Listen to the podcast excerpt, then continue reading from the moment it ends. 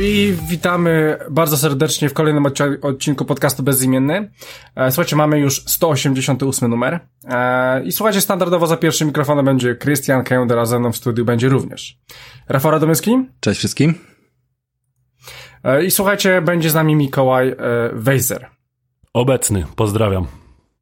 I słuchajcie, i tutaj już można chyba powiedzieć, że pożegnaliśmy Michała w ostatnim odcinku. No i w tym odcinku możemy możemy e, powitać Mikołaja. Mikołaj, słuchajcie, Mikołaj trafia do naszej ekipy, będzie z nami nagrywał te odcinki. E, mam nadzieję, że wam się spodoba. E, nam się spodobał, więc wam tym bardziej musi się spodobać. E, Mikołaj, a two, twoje nazwisko normalnie? Weiser? Weiser? Weiser. Weiser. Z niemiecka Weiser. Okej, okay, dobra, więc e, słuchajcie, e, to jest, e, to jest Mikołaj, słuchajcie, i my w najnowszym odcinku dzisiaj powiemy sobie właśnie o pewnej grze.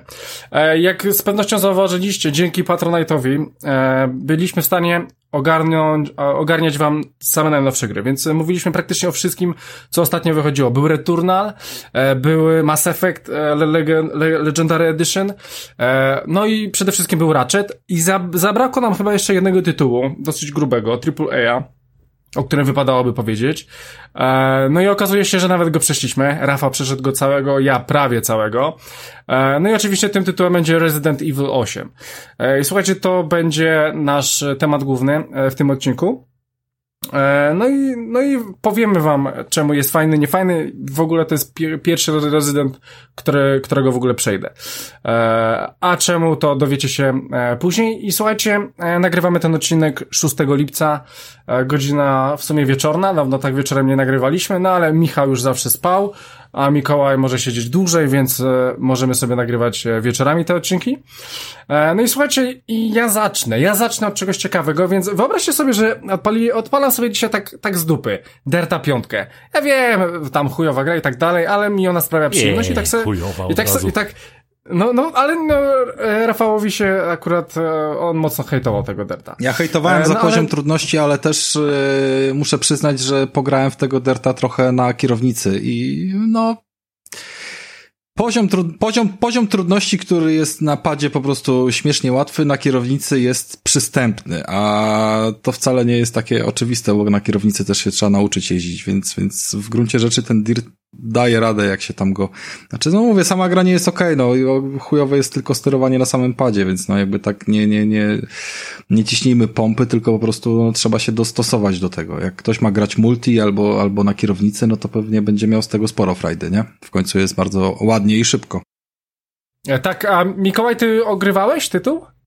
Y, nie, tego najnowszego Derta nie, y, natomiast grywałem w różne, w różne odsłony z tej serii. Okej. Okay. Dobra, dobra, to, to, to okej, okay, to zatrzymajmy się. I słuchajcie, Derta praktycznie z calakowałem, zostało mi tylko jedno osiągnięcie.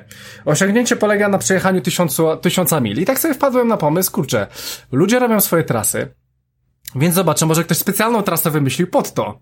I, wyobraźcie sobie, że znalazłem trasę, że 1000 mil e, AFK, e, czyli away from e, keyboard, że można sobie w, e, usiąść, nacisnąć guzik, w ogóle dzisiaj, dzisiaj to w ogóle zrobiłem i grałem tą trasę. Słuchajcie, jak wam się wydaje, jak ta trasa wygląda? Że e, naciskacie tylko guzik, i po prostu możecie sobie odejść i... No i on jeździ pewnie w kółko, albo ma tunel taki, który powoduje... Albo jest z górki, z górki mocno. E, słuchajcie, to jest kółko, to jest faktycznie kółko w tak zrobione, że jest po prostu wąsko. Mieści się tylko samochód. I przy zakrętach jest po prostu ścięte, tak, że po prostu on się odbija i jedzie dalej. Odbija i jedzie dalej. I tak, i tak kółko robi. Wiesz, z czym mi się to kojarzy? Y, w takiej grze Trackmania były takie trasy, nie wiem czy pamiętasz, że można było tylko dodać gazu i samochód po prostu wykonywał jakieś dzikie akrobacje kompletnie bez udziału gracza. To mi się właśnie z Trackmanią kojarzy tego typu trasy. Tak, bardzo możliwe. Tam w ogóle można robić też swoje trasy, bo tam jest specjalny tak, tryb i ludzie po prostu się. robią swoje trasy. I są też takie pojebane trasy tam do góry nogami, można jeździć jakieś takie dziwne rzeczy. E, faktem jest, że chciałem właśnie o tym wam powiedzieć, że właśnie zastanawiam się, zastanawiam się, kurczę, jak, jak będzie wyglądała taka trasa. E, no i właśnie tak. E, dobra, słuchajcie, to, to tyle tytułem wstępu, więc... E, więc e, Rafał, wiem, że założyłeś ostatnio gogle, wróciłeś do Questa, masz Questa, w końcu bez pikselów, więc e, powiedz mi, w czym ostatnio, w co ostatnio grałeś, szczególnie jestem ciekaw tej prompti, którą, którą dostałeś. Mm, No wrzucę, wiesz co, nie będą jakieś duże, duże tematy, no bo wiadomo, że te gry VR-owe bardziej mechaniką się wyróżniają i, i tym, jak po prostu wbijasz się w tą imersję, niż, niż że to są jakieś mm, fabularne tytuły, powiedzmy, które należy rozłożyć przez pół godziny na części pierwsze. Yy, ale mam takie dwa, mm, dwa fajne strzały. Jeden to jest strzał mocno imprezowy, w zasadzie od samego yy, założenia nastawiony na multiplayer, ale mm, w gruncie rzeczy przede wszystkim na multiplayer kanapowy. Oczywiście nie tylko po kanapie, y, jakby w jednym pomieszczeniu, po jednym Wi-Fi można grać. Z tego co wiem, to, to po prostu y, ewentualne kody dołączenia, podobnie jak w Among Us, po prostu się wpisuje i bez problemu po necie się tam łączy z osobami gdzieś tam, które, mm, które są gdzie indziej. Czyli imprezy dla introwertyków. Eee, tak, ale, ale myślę, że jakby nie tędy, nie tędy ścieżka, bo można się przy tej grze trochę zmachać. Jakby mechanika, mechanika wymaga tego, żeby dosyć sporo pomachać rękami i raczej tak co dwie, trzy rundy powinna się zmieniać osoba, która jest przy goglach. A to dlatego, że pozostałe osoby, które tam do ośmiu może być graczy jakby poza, poza tym graczem w goglach wrzuconych, grają na telefonach. To jest coś w stylu y, Playlinka z Wiedza to Potęga lub, lub jakimiś tam tymi aplikacjami z PlayStation. Y, jest fajna aplikacja, jakby ta cała gierka wrzucona na, mm, na telefony, darmowa do pobrania, no tyle, że po prostu potrzebujemy się połączyć z jakąś grą, nie pogramy z nią, w nią powiedzmy tak sobie y, w ciemno. No i też to nie sprawia takiego fanu. Na czym polega ta gra? To jest gra o wiewiórkach i o drzewie. Yy, można się łatwo domyślić, że wiewiórkami są te osoby, które właśnie na telefonach yy, grają, a drzewem jest yy, gracz w VR. I gracz w VR stoi sobie jako to drzewo, ma oczywiście wirtualne drzewcowe takie jak enty, wiesz, w, w, w, mm, w Hirosach łapy i rzuca kamieniami kamieniami, jakimiś głazami, nie wiem, tam są trzy rodzaje amunicji do wyboru. Jedna to yy, jedna amunicja powoduje takie, takie jakieś rozbijanie się śluzu na ziemi, że potem te wiewiórki przez niego wolniej przechodzą. Druga to jest taka standardowa kulka, która najszybciej się regeneruje, respawnuje, ale no trzeba nią celnie trafić, żeby, żeby tą wiewiórkę ogłuszyć i ona się cofa wtedy do punktu początkowego, a duża kulka respawnuje się najwolniej, ale potrafi siać jakieś tam zniszczenie, nawet jak się po prostu toczy po mapie, gdy już, gdy już spadnie na ziemię, tak? Więc jest fajną bronią, poza tym tam są jakieś bonusy, jakieś tarcze mogą na przykład te wiewiórki mm, używać i, i, i po prostu tą tarczę na przykład może właśnie ta duża kulka rozwalić, jakieś tam jest ilość y, hit pointów. Wiewiórki też mają kilka opcji, bo respawnują się po każdym zgonie po kilku sekundach i wybieramy sobie na start. Nie licząc skórek, to mamy chyba cztery kategorie wiewiórek. Jest taka klasyczna, która potrafi po prostu szybciej biegać, jak używamy specjalnej mocy, która oczywiście też się tam respawnuje co kilkanaście sekund. Druga to jest taki typowy rusher z tarczą gruby, który gruby wiewiór potrafi tam ochronić inne wiewiórki za tą tarczą ewentualnie. Trzeci kopie tunele, których też inne wiewiórki mogą korzystać, takie powiedzmy na kilka metrów i czwarty potrafi budować schodki. Więc A przepraszam to... cię, ty powiedziałeś w ogóle jak ta gra się nazywa, bo mnie chyba umknęło mi. Nie powiedziałem, powiem, bo, bo, bo to nie, jakby trzeba podkreślić, żeby, nie, nie żeby gdzieś tam to znaleźć. Nie jest to tajemnicą, to jest Akron The Attack of Squirrels, czy coś w tym stylu. W każdym razie Akron jest tym mm, przez C pisane hasłem, które należy wyszukiwać. No i tak w skrócie ta gra wygląda. Jest tam trochę plansz. Plansze są prostsze i trudniejsze zależnie od tego, kto ma przewagę, załóżmy w kontekście ilości graczy. Czyli powiedzmy są tam już na nich jakieś wybudowane osłony na przykład dla drzewa, za którymi wiewiórki się mogą chować, albo wręcz przeciwnie, to wiewiórki mają trudniej i tam po drodze jakieś muszą przeszkody pokonywać typu, typu rzeka płynąca i mamy wiwat wiewiórkę, która właśnie buduje mosty wtedy potrzebną Mm, fajnie, że te klasy można zmieniać po każdym respawnie, więc yy, więc to się na pewno przydaje i słuchajcie, no dlatego to jest kopka na powy, bo wiewiórki się muszą komunikować, tak? Jakby przy dwóch graczach y, to drzewo tak naprawdę jest y, w stanie, gracz, który jest drzewem, roznosić to, to wszystko w pył i nie daje sobie rady. Natomiast czy jest sens wtedy w ogóle odpalać grę, kiedy siedzimy tylko we trzy osoby? No, no jest, dlatego, że możemy sobie włączyć boty. Boty są oczywiście głupie, ale nie ma problemu, bo jeżeli wrzucimy sobie sześć botów, to i tak drzewo będzie miało tyle celów, że w końcu się gdzieś tam trochę zamota, pogubi, bo, bo jednak te boty też będą biegały i no po prostu zabierały żołędzie, tak? No bo cała mechanika polega na tym, y, żeby zabrać żołędzie, przenieść je do swojej bazy, czyli to jest klasyczny capture the flag, tylko przeniesiony gdzieś tam na jakąś inną rzeczywistość wiewiórczą. No i takie, takie rozgrywki trwają tam powiedzmy po 2-3 minuty. Po tym określonym czasie mamy, mm, mamy koniec i, i jakby last man standing, czyli jeszcze wszystkie życia ewentualnie, jeżeli drzewo tam z jakąś wiewiórką sobie nie poradziło, to, to, to do ostatniego zgonu jeszcze tam się kontynuuje rozgrywka. No ale to jest mega wciągające, mega fajne i szczerze mówiąc ta mechanika polegająca na staniu w miejscu i po prostu rzucaniu, rzucaniu, rzucaniu lewą, prawą ręką, jak tam ktoś się wkręci jest bardzo prosta, jakby easy to, to e, learn, hard to master, bo, bo trzeba się trochę jednak e, tego cela mm, wyrobić sobie w tym, tym, z tymi kontrolerami, ale bardzo ładnie to się zgrywa i co tu dużo mówić, no jakby tytuł moim zdaniem obowiązkowy na, na taki sprzęt, jakim są questy, żeby móc to odpalić, kiedy tam ma się gości i po prostu trochę się tam ponaparzać. Poza tym, no mówię, po dwie rundy, szybkie pięć minut i zamiana osoby, która ma być w roli, w roli drzewa. Jak jest większa grupa, to będzie większe wyzwanie, jakieś prostsze plansze się odpali i albo na odwrót właśnie tymi botami sobie podratować trochę poziom trudności w drugą stronę. No więc taka, taka gierka wpadła w moje łapki. Jest to naprawdę jeden z lepszych tytułów, który tam na Questa jest e, dostępny i zasadniczo nie ma go jeszcze na playkowych VR-ach, z tego co widziałem. Coś tam jakieś plany są, ale to jest w gruncie rzeczy dosyć świeży tytuł i, i tylko póki co na Questach i jakichś tam PC-tach ewentualnie to, to można odpalać, więc swoją drogą to jak y, oglądam teraz sobie gameplay, jak, no. jak mówisz o tym i ta plansza cała, na której to się rozgrywa, przynajmniej ta, którą tu widzę w tym gameplayu, to kojarzy mi się trochę z Wormsami 3D. To jest taka mocno stylizowana oprawa z tego, co widzę. Oprawa jest stylizowana, jest prosta. Yy, może jeszcze warto powiedzieć o tym, że sterowanie na telefonach yy, też, też ma w gruncie rzeczy znaczenie, bo ja na przykład no, nie lubię za specjalnie grać na telefonach w jakiekolwiek gierki, a tutaj mamy poruszanie się 3D, ale kamera jest yy, cały czas jakby ustawiona w takiej orientacji, żeby było widać drzewo, czyli jeżeli biegniemy na lewą część planszy, to ona delikatnie skręca w prawo, żebyśmy widzieli cały czas mhm. za pleców naszą postać i, i skierowaną na drzewo. Znaczy za pleców nie, no bo jak biegniemy do tyłu ekranu, się cofamy, to, to ją widzimy od twarzy. Yy, przez co tak naprawdę potrzebujemy tylko mieć yy, ten wirtualny analog po lewej stronie ekranu i każdy sobie tak naprawdę radzi z jego mm, obsługą.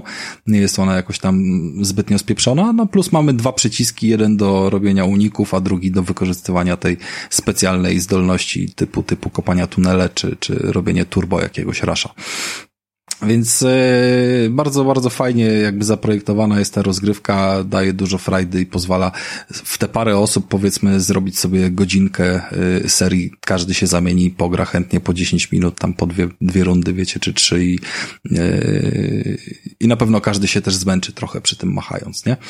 No, więc, więc Akrona polecam w pierwszej kolejności jako, jako do zakupu, a druga gra to jest Promka, którą dostaliśmy, którą Krystian gdzieś tam załatwił i i tutaj również mamy coś bardzo ciekawego, nietypowego. Mm, w sumie się z czymś takim jeszcze na wiarach nie spotkałem.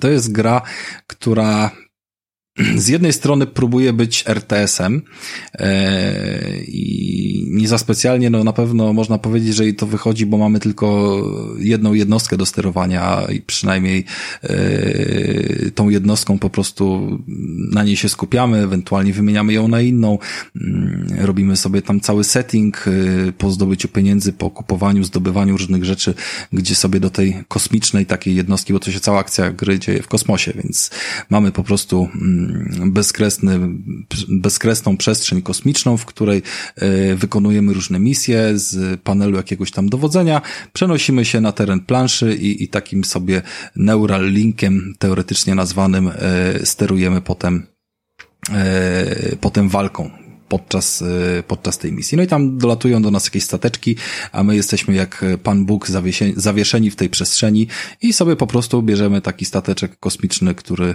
do nas należy, chwytamy go w paluszki i przeciągamy palcem, żeby gdzieś tam sobie poleciał.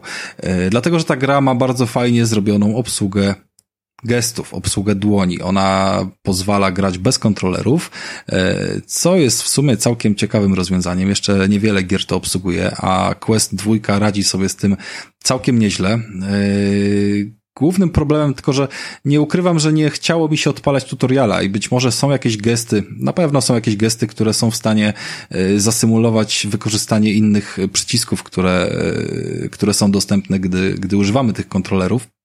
A ja po prostu się tego nie nauczyłem i skupiłem się na tych podstawowych czynnościach związanych z wywoływaniem akcji, zaplanowaniem jakiegoś ataku i, i tego typu rzeczy. Yy, I w gruncie rzeczy przeszedłem potem na kontrolery, bo jednak yy, no, precyzja jest większa, ale bardzo fajnie się grało dłoni. To myślę, że wiele wiele osób w tej grze właśnie z tej y, funkcji by korzystało. No i to też jest bardzo naturalne, kiedy widzimy nasze dłonie w, w grze. Nie są to sztuczne dłonie, które większość gier wiarowych, wiecie, mm, umieszcza i powiedzmy, no w miarę tam na kontrolerze, jak trzymamy dłoń, to on oszukuje, że widzi jaka, w jakiej pozycji jest ta dłoń, tak? Ale no nigdy ich nie prostuje, nie rusza palcami tak w stu procentach prawidłowo, nawet jakiś y, Valve Index nie, nie jest w stanie tego zrobić. A, powiedz mi, czy, tak? y, czyli jak y, obsługujesz grę gestami tylko, to, bo ja nie do końca wiem na jakiej zasadzie działa ten, y, ten Oculus Quest. No właśnie chciałem powiedzieć sensor, więcej. Bo to czy jest, kamera? Tutaj jest samodzielna całkiem jednostka. Quest jest samodzielnymi goglami, które mają wbudowaną całą jednostkę, procesor i tak dalej na głowie, w związku Aha. z czym nie potrzebują nawet peceta. I to jest właśnie taka gra, która nie potrzebuje żadnego peceta. Możemy sobie założyć gogle, siąść na tarasie i po prostu sobie pograć w tą strategię. I brak konieczności używania tych kontrolerów jest po prostu no, no, ogromną zaletą w kontekście jakiejś tam mm, chwytania szybkiego wygody. On ma wbudowane kamery na jakby swoim, e, swojej obudowie i po prostu widzi nasze dłonie. Jak je mhm. widzi, to je czyta. I słuchajcie, to działa świetnie. To zostało wprowadzone jako jeszcze funkcja eksperymentalna jakiś czas temu do po prostu poruszania się po menu, że można sobie y, wszystkie tam sprawy, czy YouTube'em sterować, czy coś, po prostu takie typowe gesty y, z wykorzystaniem dłoni zamiast kontrolerów.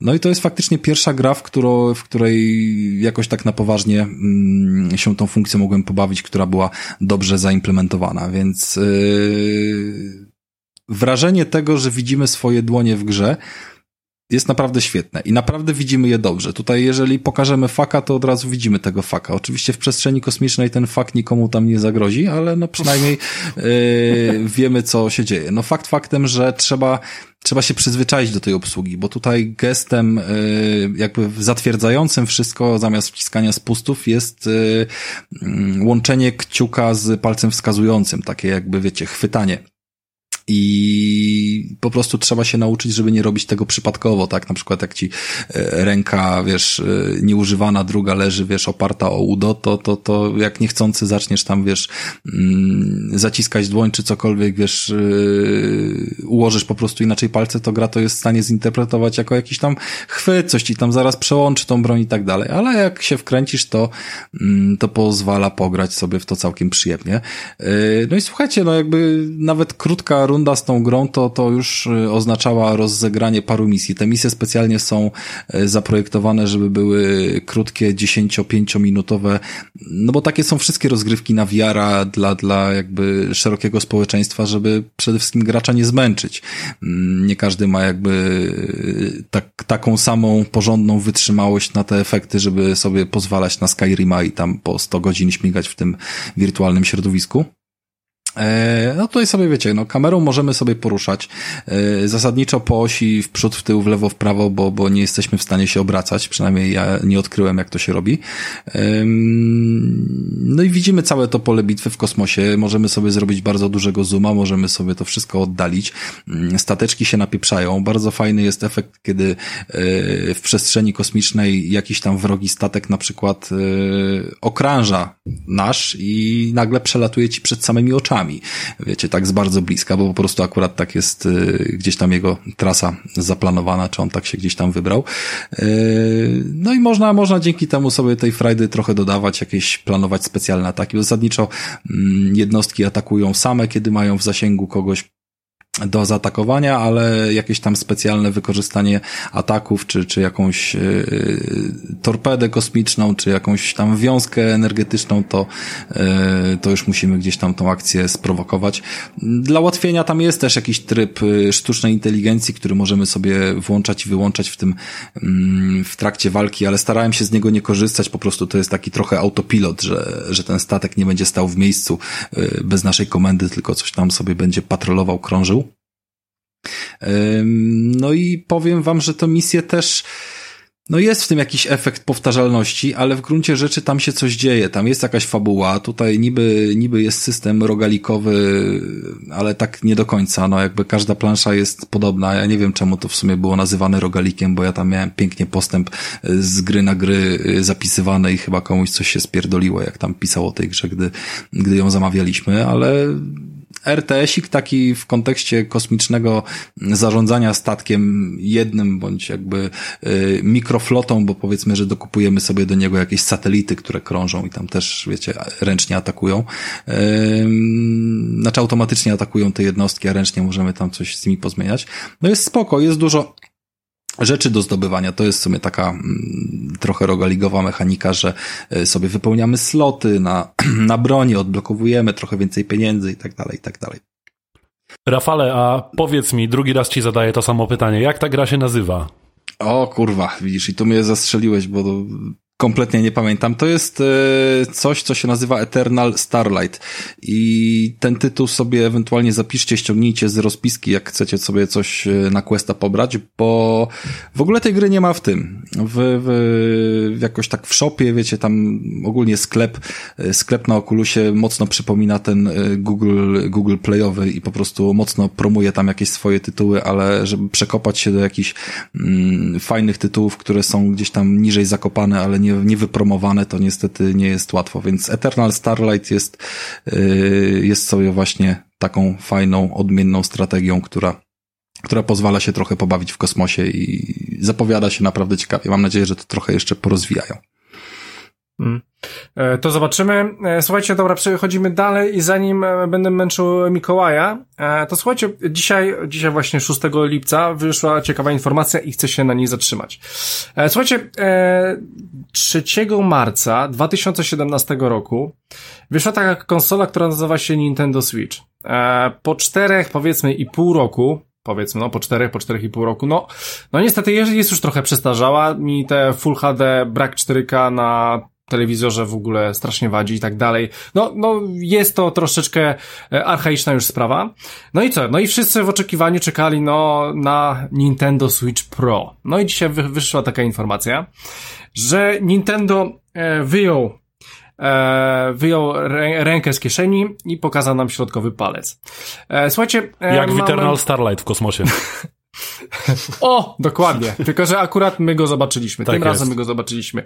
E, I słuchajcie, e, no i właśnie chcę się zatrzymać. No kurczę, no Nintendo, Nintendo wypuszcza, zapowiada w końcu Pro. Wiemy, że będzie minimalnie większy wyświetlacz o te chyba 80 cala.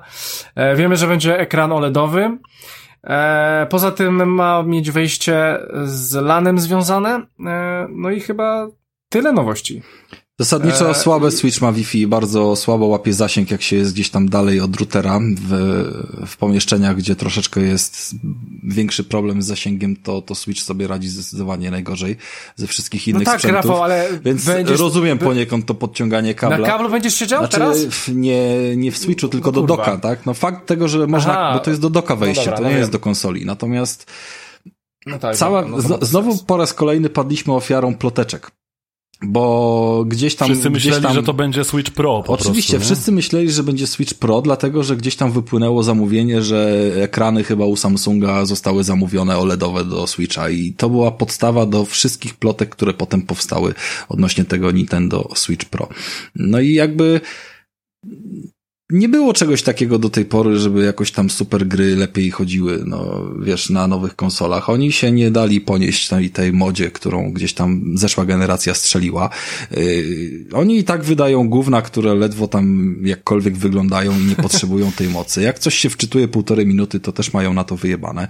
Jak, yy, jak chcą wypuścić dobrą tak, grę, to tak, się komuś tak. na to postara i w gruncie rzeczy to jest tylko i wyłącznie kwestia tego, że ludzie gdzieś tam siedzący w internecie sobie stworzyli jakieś y, oczekiwania, a to jest po prostu odświeżony model, który przy obecnej jakby, wiesz, torpedującej y, wszystkie inne konsole dominującej na rynku sprzedaży Switcha tak naprawdę w ilości, tylko spowoduje, że się jeszcze więcej go posprzedaje, bo część osób y, jednak chętnie wymieni i wiesz, będzie miało fajniejszy ekran bądź co bądź do grania takiego w nocy w łóżeczku, to, to OLED jest na pewno lepszy i będzie, wiesz, zamiast szarości trochę więcej czerni. I oni w ogóle na tym pokazie użyli takich gier, które miały pokazywać, jak dużo jest czerni i cienia. Szkoda tylko, że jak się ogląda na LEDzie, to chuja widać z tego, mm, jak OLED ma, ma wyglądać i działać, no ale co by nie było. No tak, ale to jest, to jest, to bardziej mi chodzi, Rafale, że ja rozumiem czy będzie ta konsola i, i, cały czas będzie taka, jaka jest.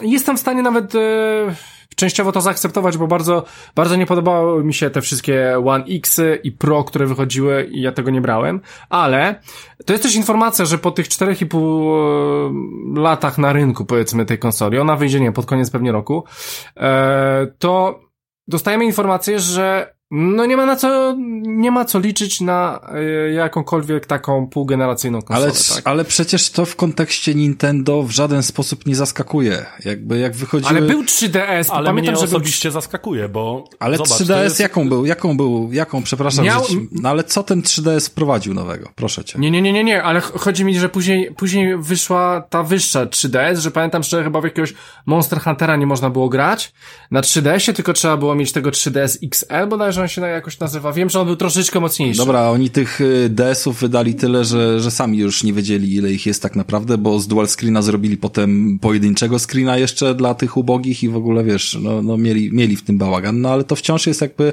kwestia konsolki przenośnej, tak, która w 90% jest, jest używana do Mario albo do JRPG-ów, które kompletnie nie potrzebują tej mocy. No jakby, co, co ci mam powiedzieć? Będzie lepiej Wiedźmin trójka wyglądał na tym, no i tyle. No jakby, wiesz. Znaczy ładniej tylko. Znaczy w sensie, że Czarny będzie ładniejszy. No, czarny będzie tak, ładniejszy, to prawda. Bo fajnie, 25 fps będzie Fajnie, że tam czas. poprawili tą, tą podstawkę do tego, do tego doka. No jakby Ameryki na nowo nie odkryli, ale po prostu trzeba to traktować jako ulepszony model, jako, nie wiem, wprowadzenie slimki na rynek na przykład yy, w kontekście tak, dużych zobacz, konsol, a nie, nie wersji Pro wprowadzenie Slimki to się odbywało zawsze w trakcie danej generacji. A zauważ, że Switch to jest konsola, która wyszła jeszcze w poprzedniej generacji.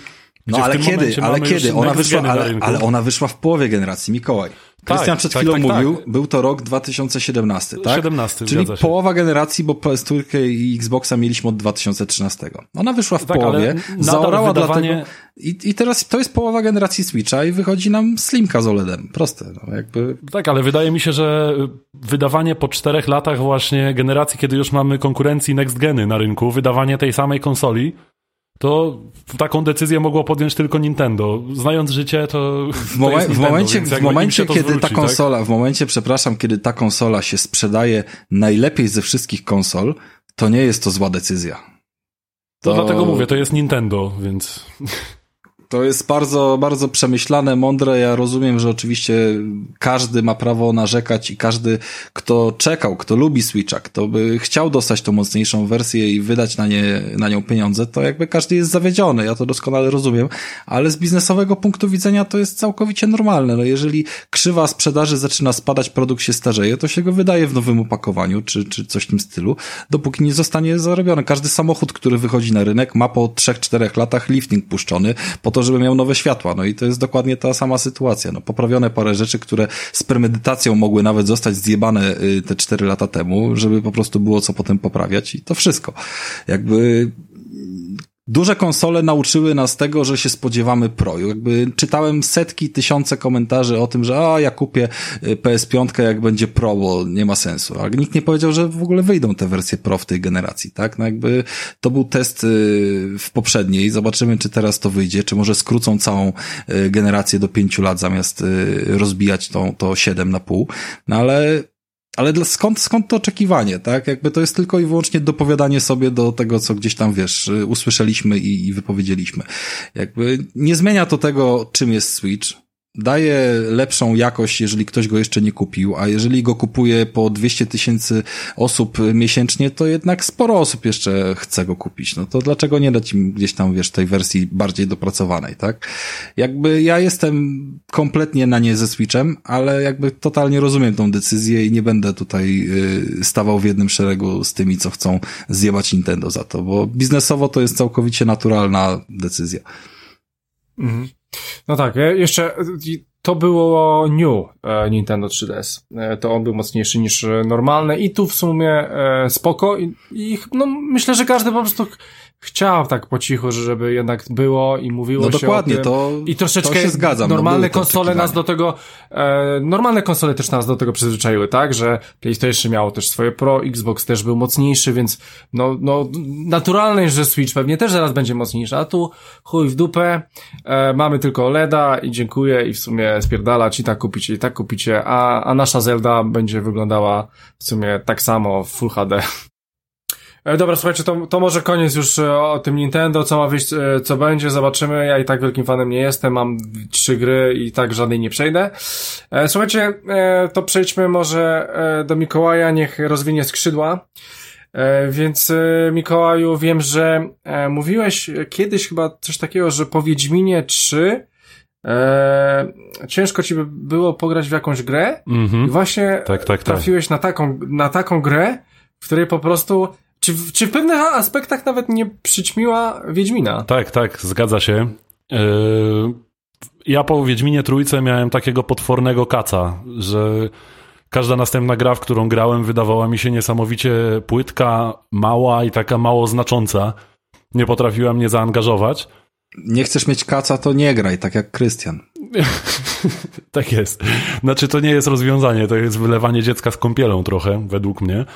Ale tak, miałem, miałem straszną pustkę po ukończeniu Wiedźmina 3 i to trwało, taki stan rzeczy trwał do momentu, kiedy zagrałem w taką jedną grę, która się nazywa Kingdom Come Deliverance. O, widzisz, Rafale? I... Można na początku? Można, można na początku czytać tytuł? Można czytać tytuł na początku, tak? Ja mam, A nie, na końcu, ja mam, ja mam... na końcu jeszcze zapomnisz. No? Ja mam problem taki, że zawsze dopiero w połowie recenzji się orientuję, że coś mnie interesuje, a potem już o tytule nikt nie mówi tak. i muszę się cofać do początku, więc ja specjalnie na końcu te tytuły podaję. Aha, Patrzę, aha, czy okay. słuchacie, czy nie zgadza. śpicie. no. W każdym okay, razie, no, niech ci będzie. Mm, Kingdom Come to jak dla mnie to jest Myślę, że nie przesadzę, jeśli powiem, że to jest jedna z najważniejszych gier mojego nerdowskiego życia. I wow. naprawdę aż e, nawet mój brat się ze mnie śmiał ogólnie, że tak kocham tę grę. Stwierdził, że jak, jak mu wspomniałem, że chcę powiedzieć o tej grze, to stwierdził, że to będzie najnudniejszy odcinek w historii. I, i okay, no. dla wielu osób pewnie mogłoby tak być, natomiast dla mnie ta gra jest w absolutnym top 3 i myślę, że długo to się nie zmieni. Gra wyszła bodajże w lutym 2018 roku. Ja w nią zagrałem jakieś 4-5 miesięcy po premierze, więc była już troszkę połatana, więc to doświadczenie było trochę lepsze.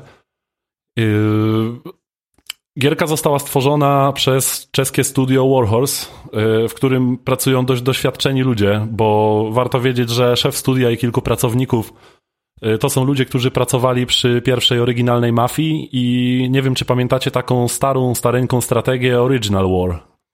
Kojarzycie to? Nie, nie, nie grałem w to. Ja, ja nie. A warto zagrać, to jest może temat na, na inny odcinek. W każdym razie yy, tworzyli to doświadczeni ludzie i podjęli się niełatwego zadania, yy, bo postanowili stworzyć RPG, yy, RPG akcji, który jest osadzony y, w pierwszej połowie XV wieku w środkowej Europie, w Czechach konkretnie, y, w trakcie wojen husyckich. I w odróżnieniu od większości takich powiedzmy w cudzysłowie typowych RPGów, Y, w tej grze nie znajdziemy praktycznie, no właściwie żadnych elementów fantazy, czy ogólnie pojętej fantastyki. Bardzo mocno jest osadzona w rzeczywistości i radzi sobie z tym po prostu wykurwiście. Mm, wita nas tam klimatyczne intro, w którym y, możemy się zorientować trochę w sytuacji geopolitycznej y, w tym regionie Europy, w którym gra się rozgrywa.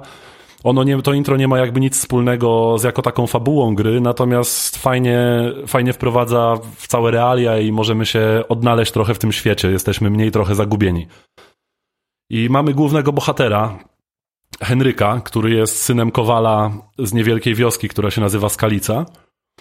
Mm, swoją drogą do tego jeszcze wrócę, bo Henry jest po prostu fantastycznym bohaterem i uwielbiam go po prostu pod każdym względem. Jest rewelacyjnym protagonistą. I w intrze on, e, nasz główny bohater, doświadcza okrutnej tragedii w trakcie najazdu Kumanów na swoją rodzinną wioskę. Ucieka z tej wioski. I takie jest zawiązanie akcji. Jakby to jest e, sam początek gry. E, I tak, pierwsze na co zwracamy uwagę w tej grze to jest oprawa graficzna, która zdecydowanie robi wrażenie, bo gierka hula na CryEngine, który swoją drogą nie jest łatwym silnikiem do programowania, z tego co wiem.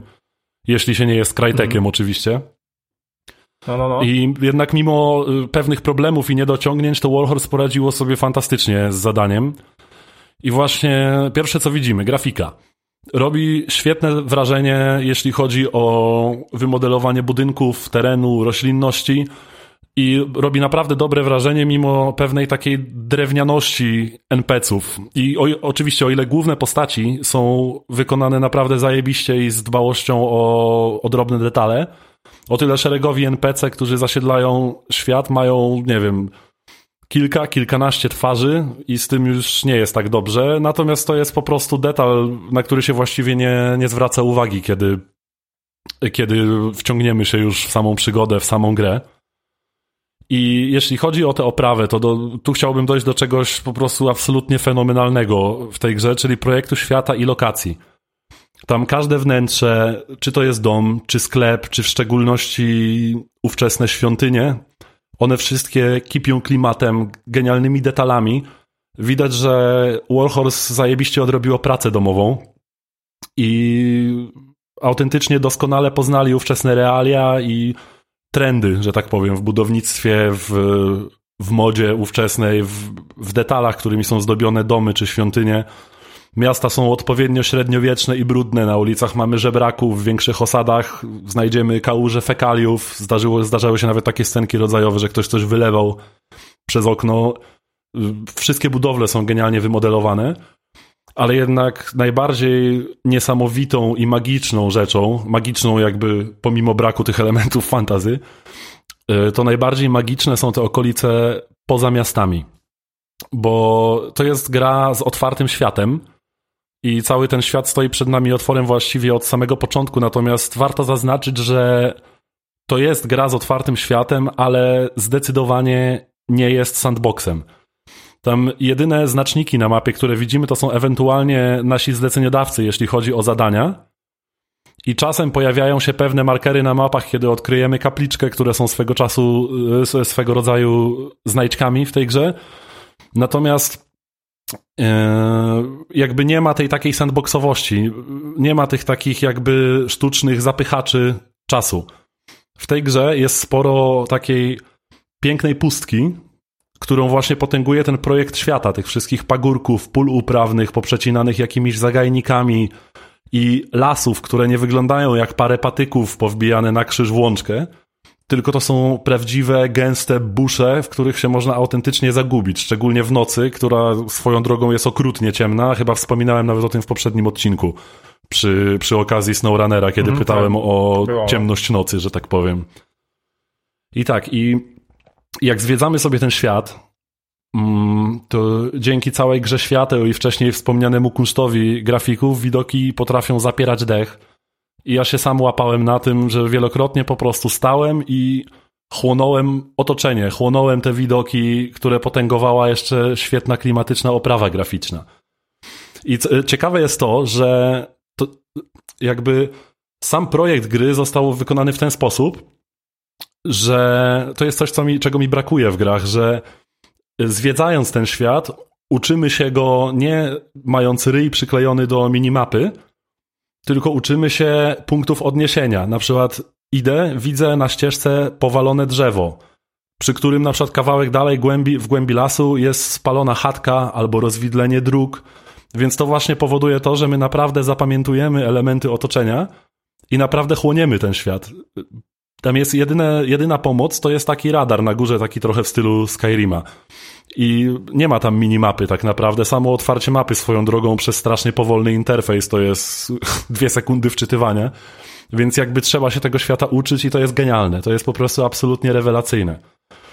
I na przykład wspomniana taka przykładowa spalona chata, e, na którą można natknąć się w lesie, to nie jest miejsce, w którym byłby w większości gier RPG znak zapytania.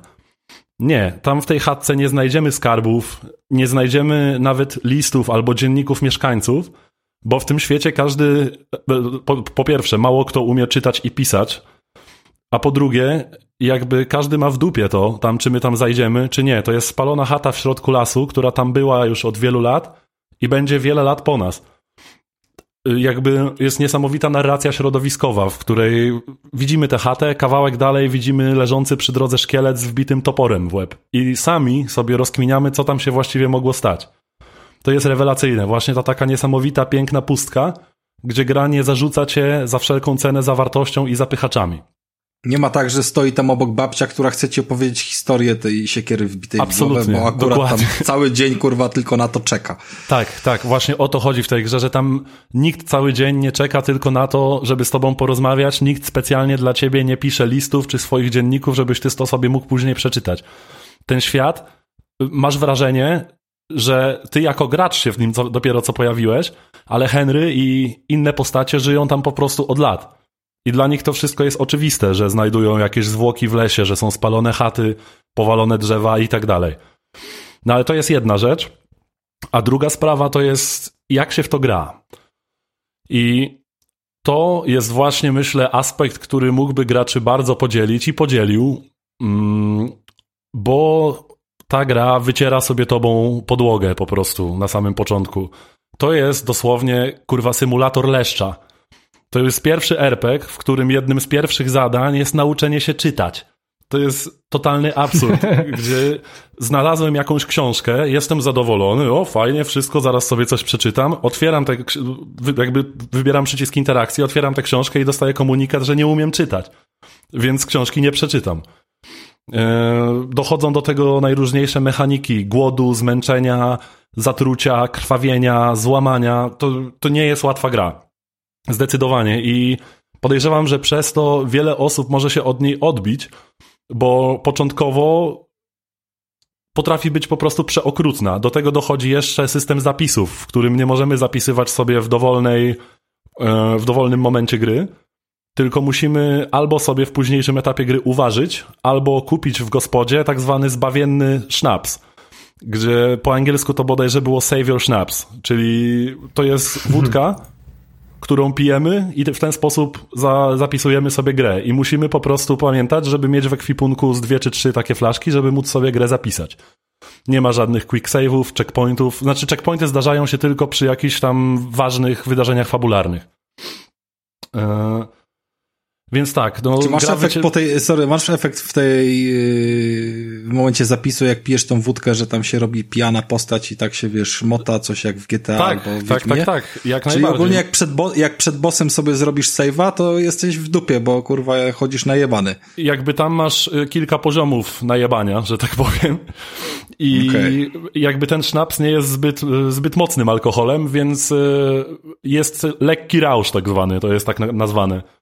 Więc to może na przykład podnieść nawet siłę czy odwagę postaci, jakby podnieść pewne statystyki, więc to nie jest do końca negatywny efekt. Mm, albo taki przykład chociażby, jeśli chodzi o to, jak gra nie ma litości dla gracza. Y, to jest w początkowej fazie gry. Stajemy się giermkiem takiego szlachetnie urodzonego rycerza, pana ptaszka tak zwanego. I pan ptaszek postanawia zabrać nas na polowanie. Pan Ptaszek na swoim pięknym, wystrojonym rumaku wyjeżdża przez bramę miasta, przy której mieliśmy na niego czekać I mówi, żeby podążać za nim, więc ja patrzę, ale mówię, jak to kurwa, przecież ja nawet nie mam konia. Ale gry to nie interesuje i pan ptaszek popyla sobie na koniu, a my za nim biegniemy piechotą. I on jeszcze do nas y, mówi coś, wymienia z nami różne, różne uprzejmości, w cudzysłowiu, bo traktuje nas jak gówno na początku. Ale właśnie tak, i idziemy na polowanie z naszym szlachcicem, z naszym panem i biegniemy piechotą za jego koniem. Także no to jakby pięknie pokazuje charakter tej gry. E, mamy dość chaotyczną mechanikę walki, która jest e, jednocześnie dość realistyczna.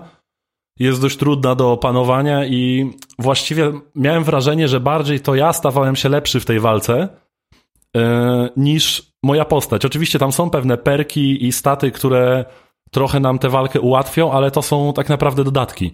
Tak naprawdę my poznajemy ten system, uczymy się nawet w późnych etapach gry. Ja w późnym etapie gry odkryłem, że jeśli mam opancerzonego przeciwnika, to mogę go dźgnąć mieczem w otwór na oczy i zabić go jednym ciosem, mimo że to jest po prostu kilkanaście poziomów jakby wyższy ode mnie przeciwnik, tak? I... No ale tak powinno być zawsze. Tak, tak. No, to akurat właśnie... bardzo sprytne. Ale zgadza się, o to chodzi. Właśnie w tej grze było mnóstwo mechanik, które kompletnie mnie urzekły i wrosłem w ten świat po prostu. To, że ja musiałem pamiętać o tym, żeby mieć przy sobie coś do jedzenia. Wziąłem coś do jedzenia, to byłem kilka dni w drodze, zeżarłem to jedzenie, okazało się, że jedzenie było zepsute, moja postać zaczęła żygać, zaczęło jej spadać HP o, i bo zeżarłem po prostu nieświeże jedzenie. No to są niesamowite rzeczy. I tam są takie detale typu na przykład, że suszona kiełbasa dłużej zachowuje świeżość niż na przykład jabłko, tak? Tak trochę z mechaniki przeniesione z jakichś survivarii. Tak, tak, tak, tak, tak. No, trochę tak. Zdecydowanie, zdecydowanie i ale przez to ta gra jest tak niezwykle angażująca i tak niesamowicie wciągająca, że ja osobiście nie mogłem się od niej oderwać.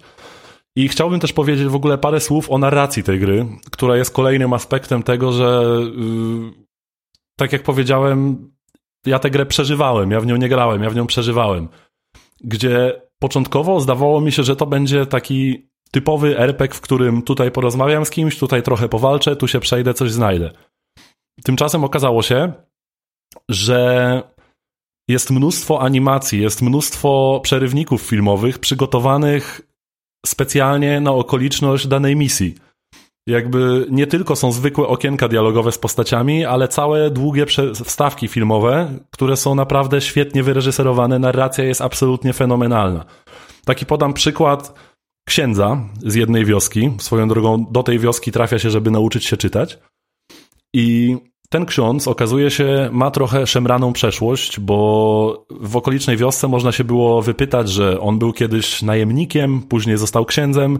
Nawet można go wczesnym rankiem i bardzo późnym wieczorem zobaczyć przy jego chacie, jak trenuje walkę drewnianym mieczem, jak próbuje pozostać w formie chyba. Mm. I ten ksiądz ma pewne informacje, które my musimy uzyskać.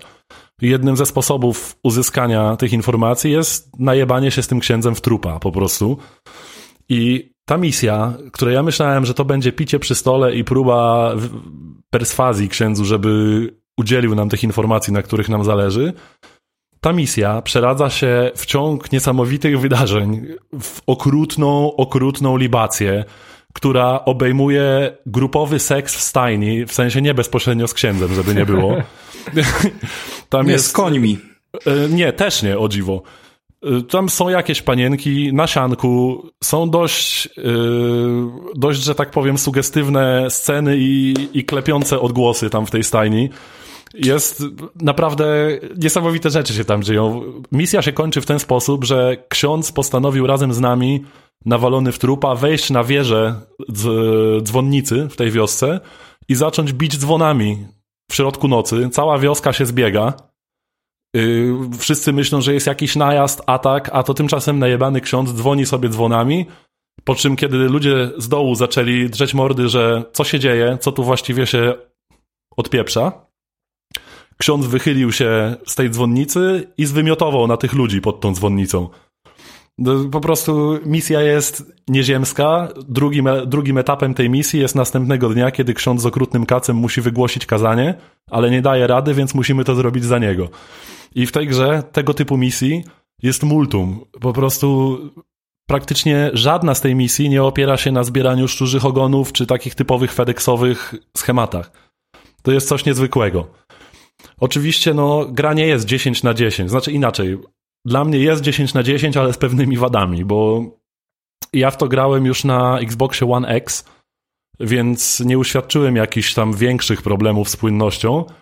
Natomiast zacząłem grać jeszcze na podstawowym Xboxie One, na którym był okrutny problem z doczytywaniem się obiektów i tekstur, nawet całe postaci. Jeśli zbyt szybko wjechało się na koniu do miasta, nagle po prostu było pop, pop, pop, pop, pop, pojawiały się po prostu postaci po kolei, jak, jakby ktoś je nagle wysprejował tam na, w tym świecie gry.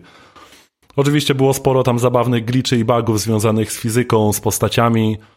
Bardzo rzadko to psuło rozgrywkę, że musiałem coś wczytywać, ale no jednak warto o tym wspomnieć. Bardzo kiepsko rozwiązane strzelanie z łuku, które nawet kiedy ulepszymy statystyki, jest okrutnie problematyczne, bo o dziwo, kiedy normalnie idziemy, mamy celownik na środku ekranu, natomiast kiedy wyjmiemy łuk, ten celownik znika. To jest w ogóle totalny absurd. No ale rozumiem, chcieli, żeby było realistyczne strzelanie z łuku, są dość długie czasy wczytywania, więc trochę tych wad tam jest. Natomiast, podsumowując, to, to nie jest gra dla każdego. I albo w nią zagrasz i ją pokochasz szczerą miłością i zostaniesz pochłonięty bez reszty, bo po prostu zakochasz się w tej historii, w tych postaciach. Zżyjesz się z Henrym, który jest genialnym bohaterem, jest zadziorny, wygadany, ma fantastycznie napisane kwestie dialogowe. Albo po prostu odbijesz się na samym początku od bezlitosnego poziomu trudności i pewnej takiej wręcz gotikowej momentami toporności i nie ma nic pomiędzy. Tak naprawdę. Albo tę grę pokochasz i ją ukończysz do samego końca i będziesz w niej zakochany, albo się od niej odbijesz.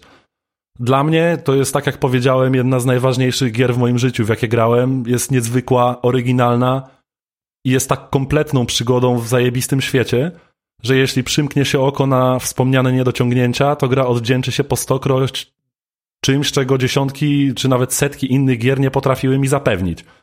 Wspomnieniami konkretnie.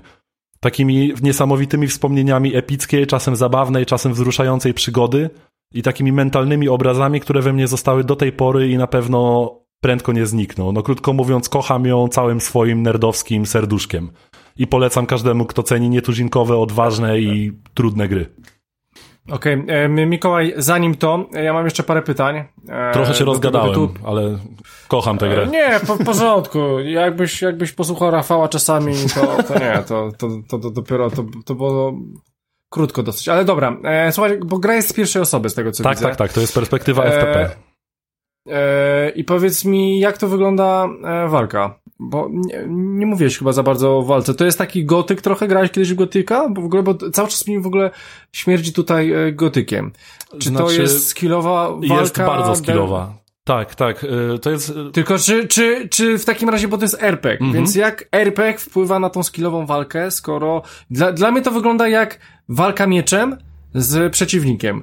I nie widzę tutaj możliwości, po co na przykład, e, jeżeli, jeżeli to jest taka symulacja tego miecza, mm -hmm. to nie widzę sensu, po co na przykład tutaj e, wprowadzać yy, element RPG. Tak, no ale właśnie to jest to, o czym wspomniałem, że bardziej, jakby, jeśli chodzi o samą walkę, to bardziej ty jako gracz właśnie opanowujesz pewne mechanizmy i, i jesteś w stanie sprawniej łączyć e, uderzenia, czy tam cięcia, czy pchnięcia, jakby po, po prostu poznajesz system walki na tyle, że ty się w nim stajesz lepszy, a ewentualnie pewne perki, typu na przykład większa szansa na krwawienie, albo jak walczysz bronią obuchową, możesz wykupić perka, który daje ci jakiś tam procent szansy, że przy trafieniu w głowę masz natychmiastowy utratę przytomności przeciwnika, którego potem możesz dobić.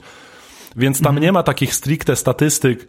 Znaczy, jest statystyka siły, oczywiście jest coś takiego, tylko ona bardziej odpowiada głównie za to, czy broń będzie w pełni efektywna. Bronie mają jakiś tam wymóg co do siły lub zręczności, czy tam yy, podstawy, czy czegoś takiego, już nie pamiętam no, no dokładnie. No, dobra, no, no ale jakby głównie te elementy RPGowe usprawniają pewne aspekty walki.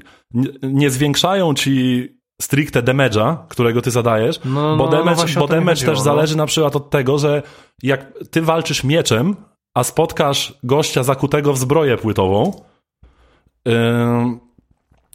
to jakby nie masz szans praktycznie przebić jego zbroi. Ja, nawet jak jesteś absolutnie przekokszonym skurwysynem, to ciężko ci będzie przeciąć płytową zbroję. Więc musisz kombinować No dobra, a- inaczej. No dobra, ale co to znaczy właśnie w ogóle kombinować inaczej? Bo ty powiedziałeś, że możesz wbić ten sztylet, nie wiem, coś tam w hełm, w oczy, coś tam i zajebać typa. No dobra, ale jak to wygląda w mechanice? Tak, w mechanice ty wygląda- Atakujesz to miejsce, ty musisz podejść do niego, Tak. nie wiem, masz tam jakąś scenkę, czy nie wiem, odpala się jakiś naciśnij X. Nie, nie, nie, nie. tam nie ma on- quick time'ów żadnych, absolutnie. Yy, No, no, no, ale chcę się, ja- jak to wygląda, bo ja sobie wyobrażam, że po prostu machasz mieczem i machasz mieczem, tak? Tak. Więc machasz mieczem i atakujesz e, tak, różne rzeczy. No, to machanie mieczem polega na tym w tej grze, że yy, nie wiem, czy yy, kojarzysz taką grę For Honor. Grałeś w to kiedyś? Eee, Było, było. No nie, nie grałem. Ja grałem wiem, wiem, tam, Yy, tam system walki polegał na tym, że wybierasz sobie jakby postawę, jak trzymasz miecz. Lewym analogiem chodzisz, a prawym wybierasz z której strony, w, albo w którą stronę trzymasz Chyba miecz. wiem o co ci chodzi. I na przykład No, no. możesz wybrać, jak, jak pociągniesz prawą gałę w, w, dół w prawo i naciśniesz cios, to wtedy atakujesz twoją prawą nogę przeciwnika, tak? Jakby masz... Ko- No tak, ale tak, ja to rozumiem. Tylko, że ty mówisz teraz o takich e, dużych e, elementach ciała, a jednak ty wcześniej powiedziałeś, że atakujesz dokładnie oczy na głowie, no to to jest taki, kurde, znaczy no, tak, bo no chodzi jakiś- o to, że... e, No, to tak jakbyś mi powiedział, że atakujesz e, lewy palec prawej ręki. Bo tak, bo no, kurde, no, osobny przycisk jest od pchnięć, osobny przycisk jest od cięć. I chodzi o No. to, że ważne jest też, w jaki sposób twój przeciwnik jest ustawiony i na przykład, czy on przed chwilą zadał cios. Ty mogłeś go sparować i właśnie te RPGowe mechaniki się też przejawiają w tym, co ty możesz zrobić po sparowaniu ciosu przeciwnika, że możesz odbyć kontrę, możesz go zdzielić pięścią w twarz, on się wtedy wystawia i ty nawet wtedy, nawet jak on ma hełm, możesz go tak mocno zdzielić mieczem w łeb, jak on się pochyli ogłuszony twoim uderzeniem pięścią, że po prostu straci przytomność od uderzenia, od przydzwonienia mu w hełm po prostu. Więc y, ten system walki, tak jak powiedziałem, on jest dość chaotyczny i momentami nieprzewidywalny, ale wydaje mi się, że w tym tkwi cały jego urok. Że, że ma niesamowite możliwości takiego eksperymentowania. Można trafić gościa w nogę, sprawić, żeby się schylił i właśnie przypieprzyć mu po prostu w zakuty łeb mieczem. No to, to, to, to może brzmieć ciekawe. To trochę mi to przypomina, wiesz co, trochę mi to przypomina? Pro Evolution Soccer. Eee, Może tak. FIFA... Nie, nie, bo wiesz o co chodzi, bo nie, w nieprzewidywalności, bo FIFA jest raczej schematyczna, a Pro Evolution Tak. nie do końca i ta piłka może polecieć w różne możliwości i, nie zawsze wiesz co, co zrobić. Zgadza się. I właśnie o, o tej walce powiedziałeś właśnie, że, że to jest też plus, nie? Tak, no, natomiast Eee. jakby y, ten system walki się fajnie sprawdza, y, kiedy masz jednego lub maksymalnie dwóch przeciwników, natomiast kiedy spotkasz większą grupę, no to jesteś w dupie. Tak naprawdę są małe szanse na wyjście ze starcia zwycięsko, jeśli masz więcej niż dwóch przeciwników przeciwko sobie. Mm, Bo jakby y, sam system walki jest tak zaprojektowany, że w danym momencie możesz się skupiać tylko na jednym przeciwniku i, i tak naprawdę przypadkiem ewentualnie możesz zahaczyć innego przeciwnika. Więc czasem gra ma też problemy z lokowaniem przeciwników jakby, nie? Że zlokuje ci się na gościu, na którym nie chciałeś, żeby się zlokowała i przez to możesz zginąć. Więc jakby no są takie babole w tym. Natomiast walka jest niesamowicie emocjonująca i, i samo to jest bardzo fajnie, realistycznie pokazana, że tam to nie jest machanie kosmicznych kombosów, po prostu taniec z tym mieczem, tylko 60% walki to jest patrzenie się z przeciwnikiem na siebie i chodzenie na boki, okrążanie się nawzajem i szukanie dogodnego momentu do ataku, żeby go pchnąć, żeby go ciachnąć, czy jak walczysz obuchem, żeby mu przydzwonić w łeb.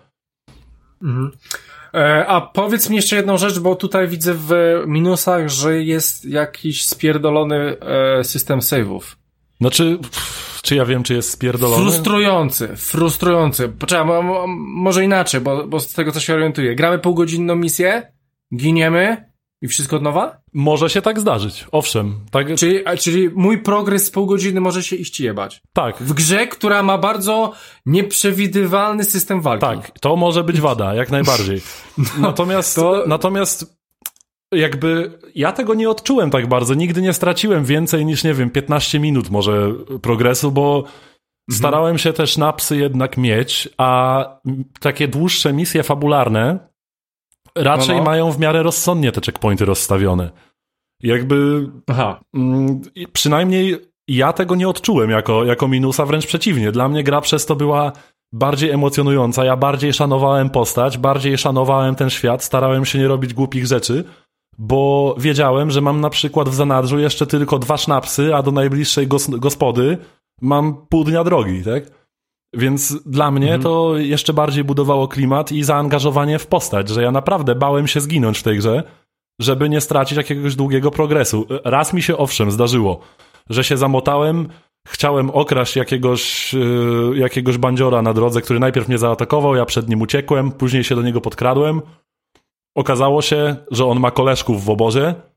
Zacząłem o, przed proszę, nimi no. uciekać, ale mnie ustrzelili, a skończyły mi się właśnie zbawienne sznapsy, więc straciłem chyba z 40 minut gry. Nie? No jakby to, to mnie za, zabolało mnie wtedy, owszem. Ale jakby hmm.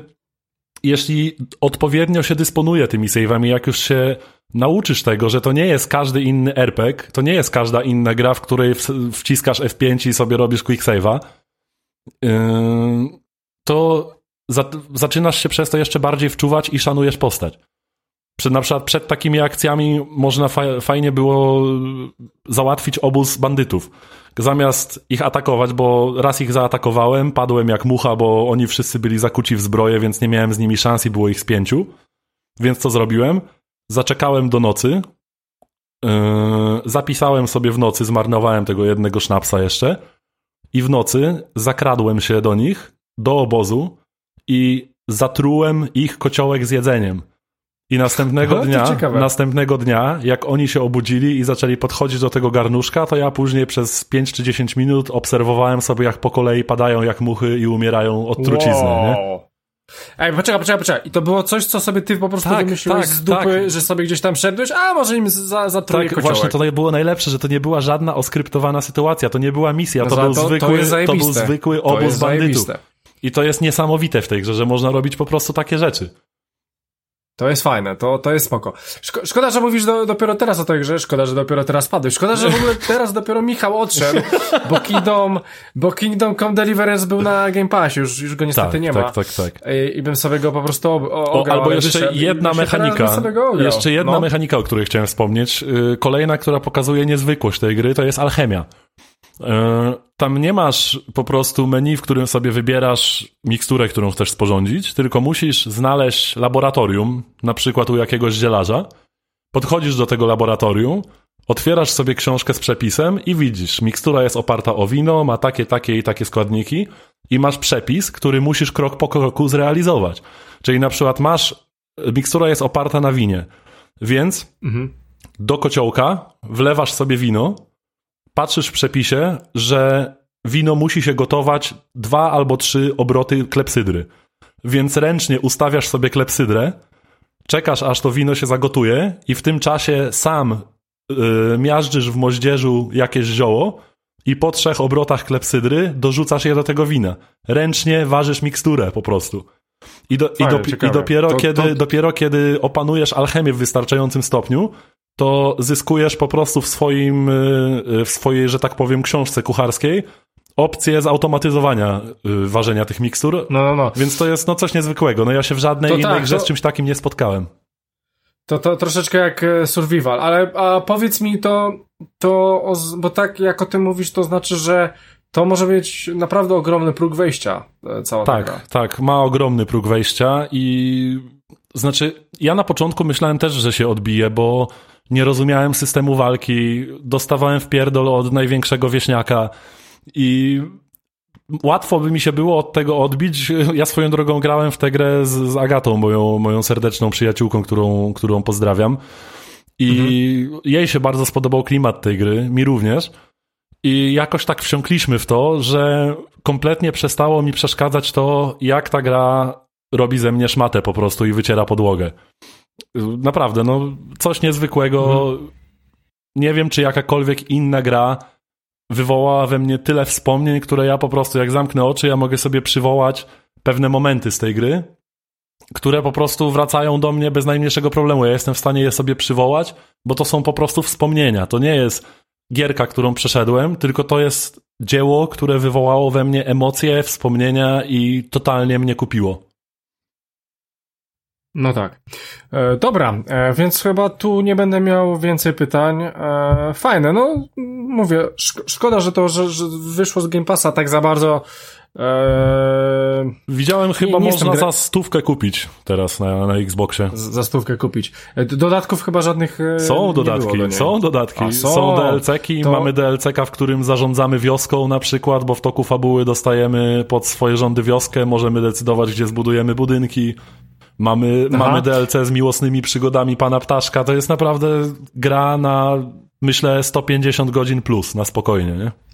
A, a co, coś mówiłeś, że... Aha, e, dobra, e, w, w porządku. E, dobra, e, Michale, no to w takim razie e, przejdźmy dalej. Mikołaju, E, kurwa. Mikołaju, a widzisz, jednak, A, jednak, jednak. jednak. E, słuchaj, bo mam tutaj, że zebrał, że grałeś w tą grę 7 dni i 2 godziny. No to będzie trochę, no 120, no 120, no, No. to tak pograłeś, ze 150 godzin masz. No właśnie, więc, więc tak, jak, tak jak mówię. Tak jak Wiedźmin bez dodatków, nie?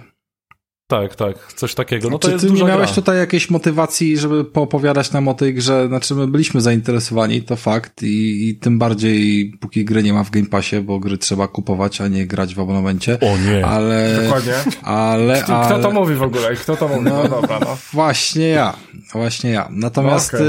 y, coś podobno, jakieś ploteczki są o kontynuacji. To, to, Tak, to po tak, takim tak. sukcesie, czy to nie będzie jakiś y, Właśnie- zbyt duże wymagania?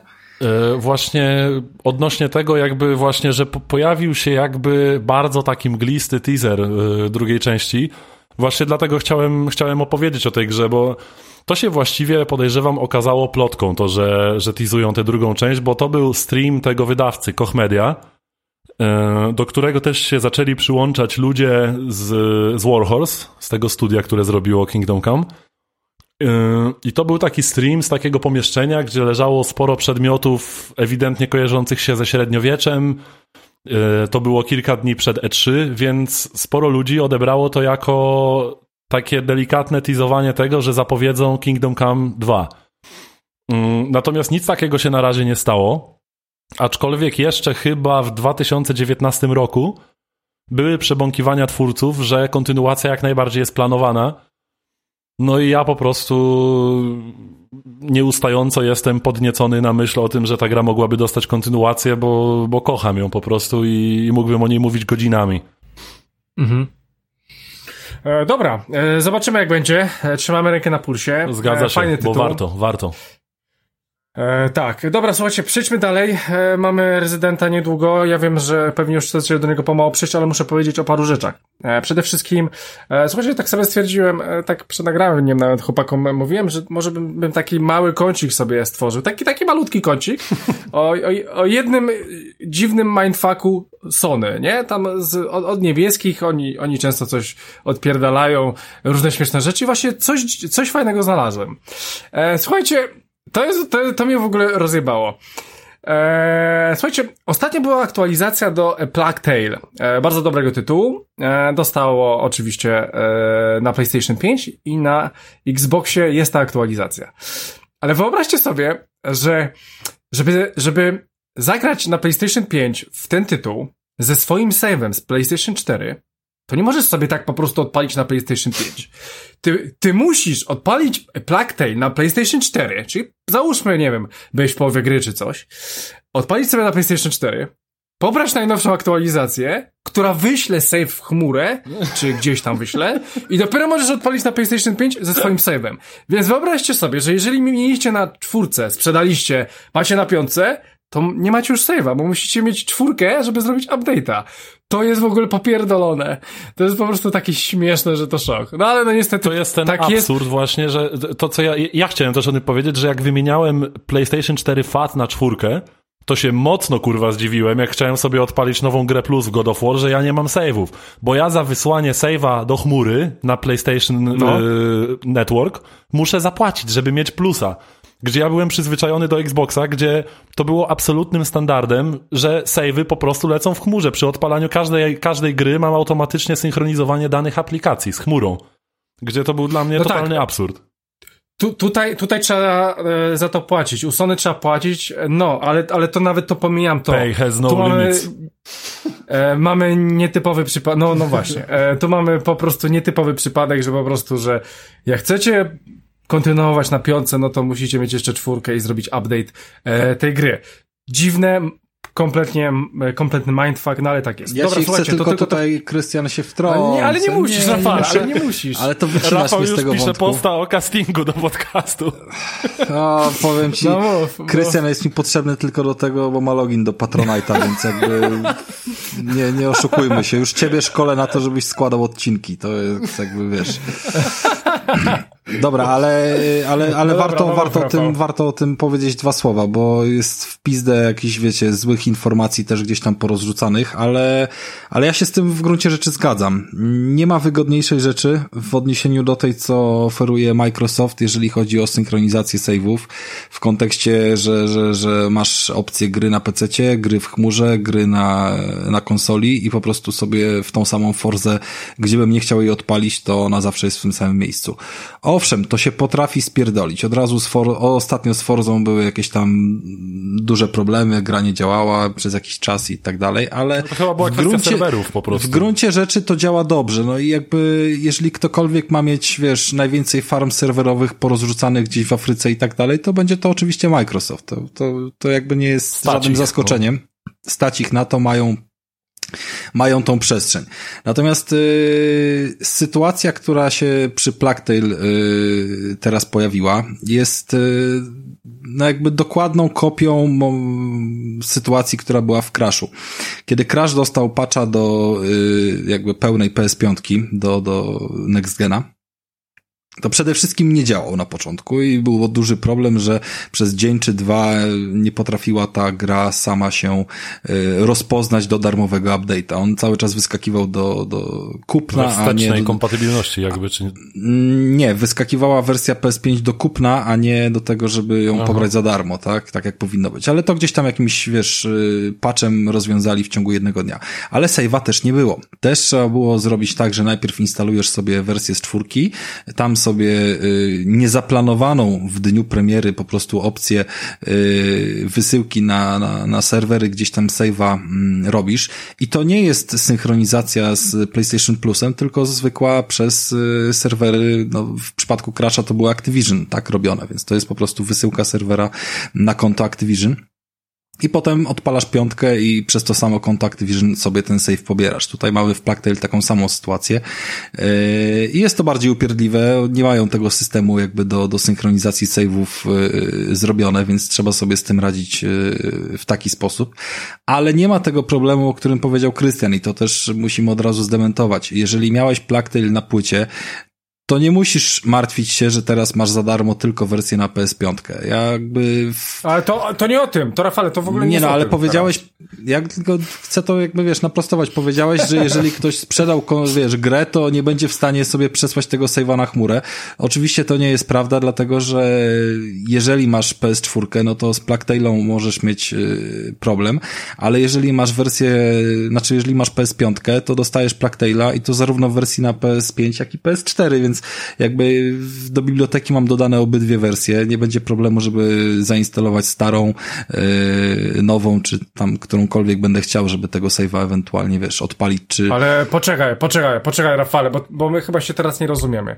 Ty chcesz odpalić piątkę, ale save masz na czwórce. No rozumiem. Więc To po chuj ci, ci ta płyta, jak ty i tak masz save na, na, na starej konsoli i nie możesz go w żaden sposób przesłać, bo może w tej grze nie dało się przesyłać save'ów do chmury. Nie wiem. No może okej, sama gra ale chodzi o, więc... to, chodzi o to, że jak nie mam tej płyty, to wciąż mogę sobie No. zainstalować wersję na czwórkę, bo wciąż ją dostaję teraz jakby w abonamencie. Tak, możesz zainstalować sobie, możesz, możesz sobie nawet, nie wiem, ją przejść całą, ale chodzi mi tylko o save, o nic więcej. No, zgadza się. Trzeba go przesłać z poziomu gry. Trzeba mieć najpierw wersję na czwórkę, puścić go na serwery i dopiero pobrać wersję Trzeba na mieć czwórkę przede wszystkim, Rafale. Trzeba mieć czwórkę. Nie trzeba mieć czwórki. Nie musisz mieć konsoli czwórki, żeby zainstalować, bo sobie instalujesz we wstecznej.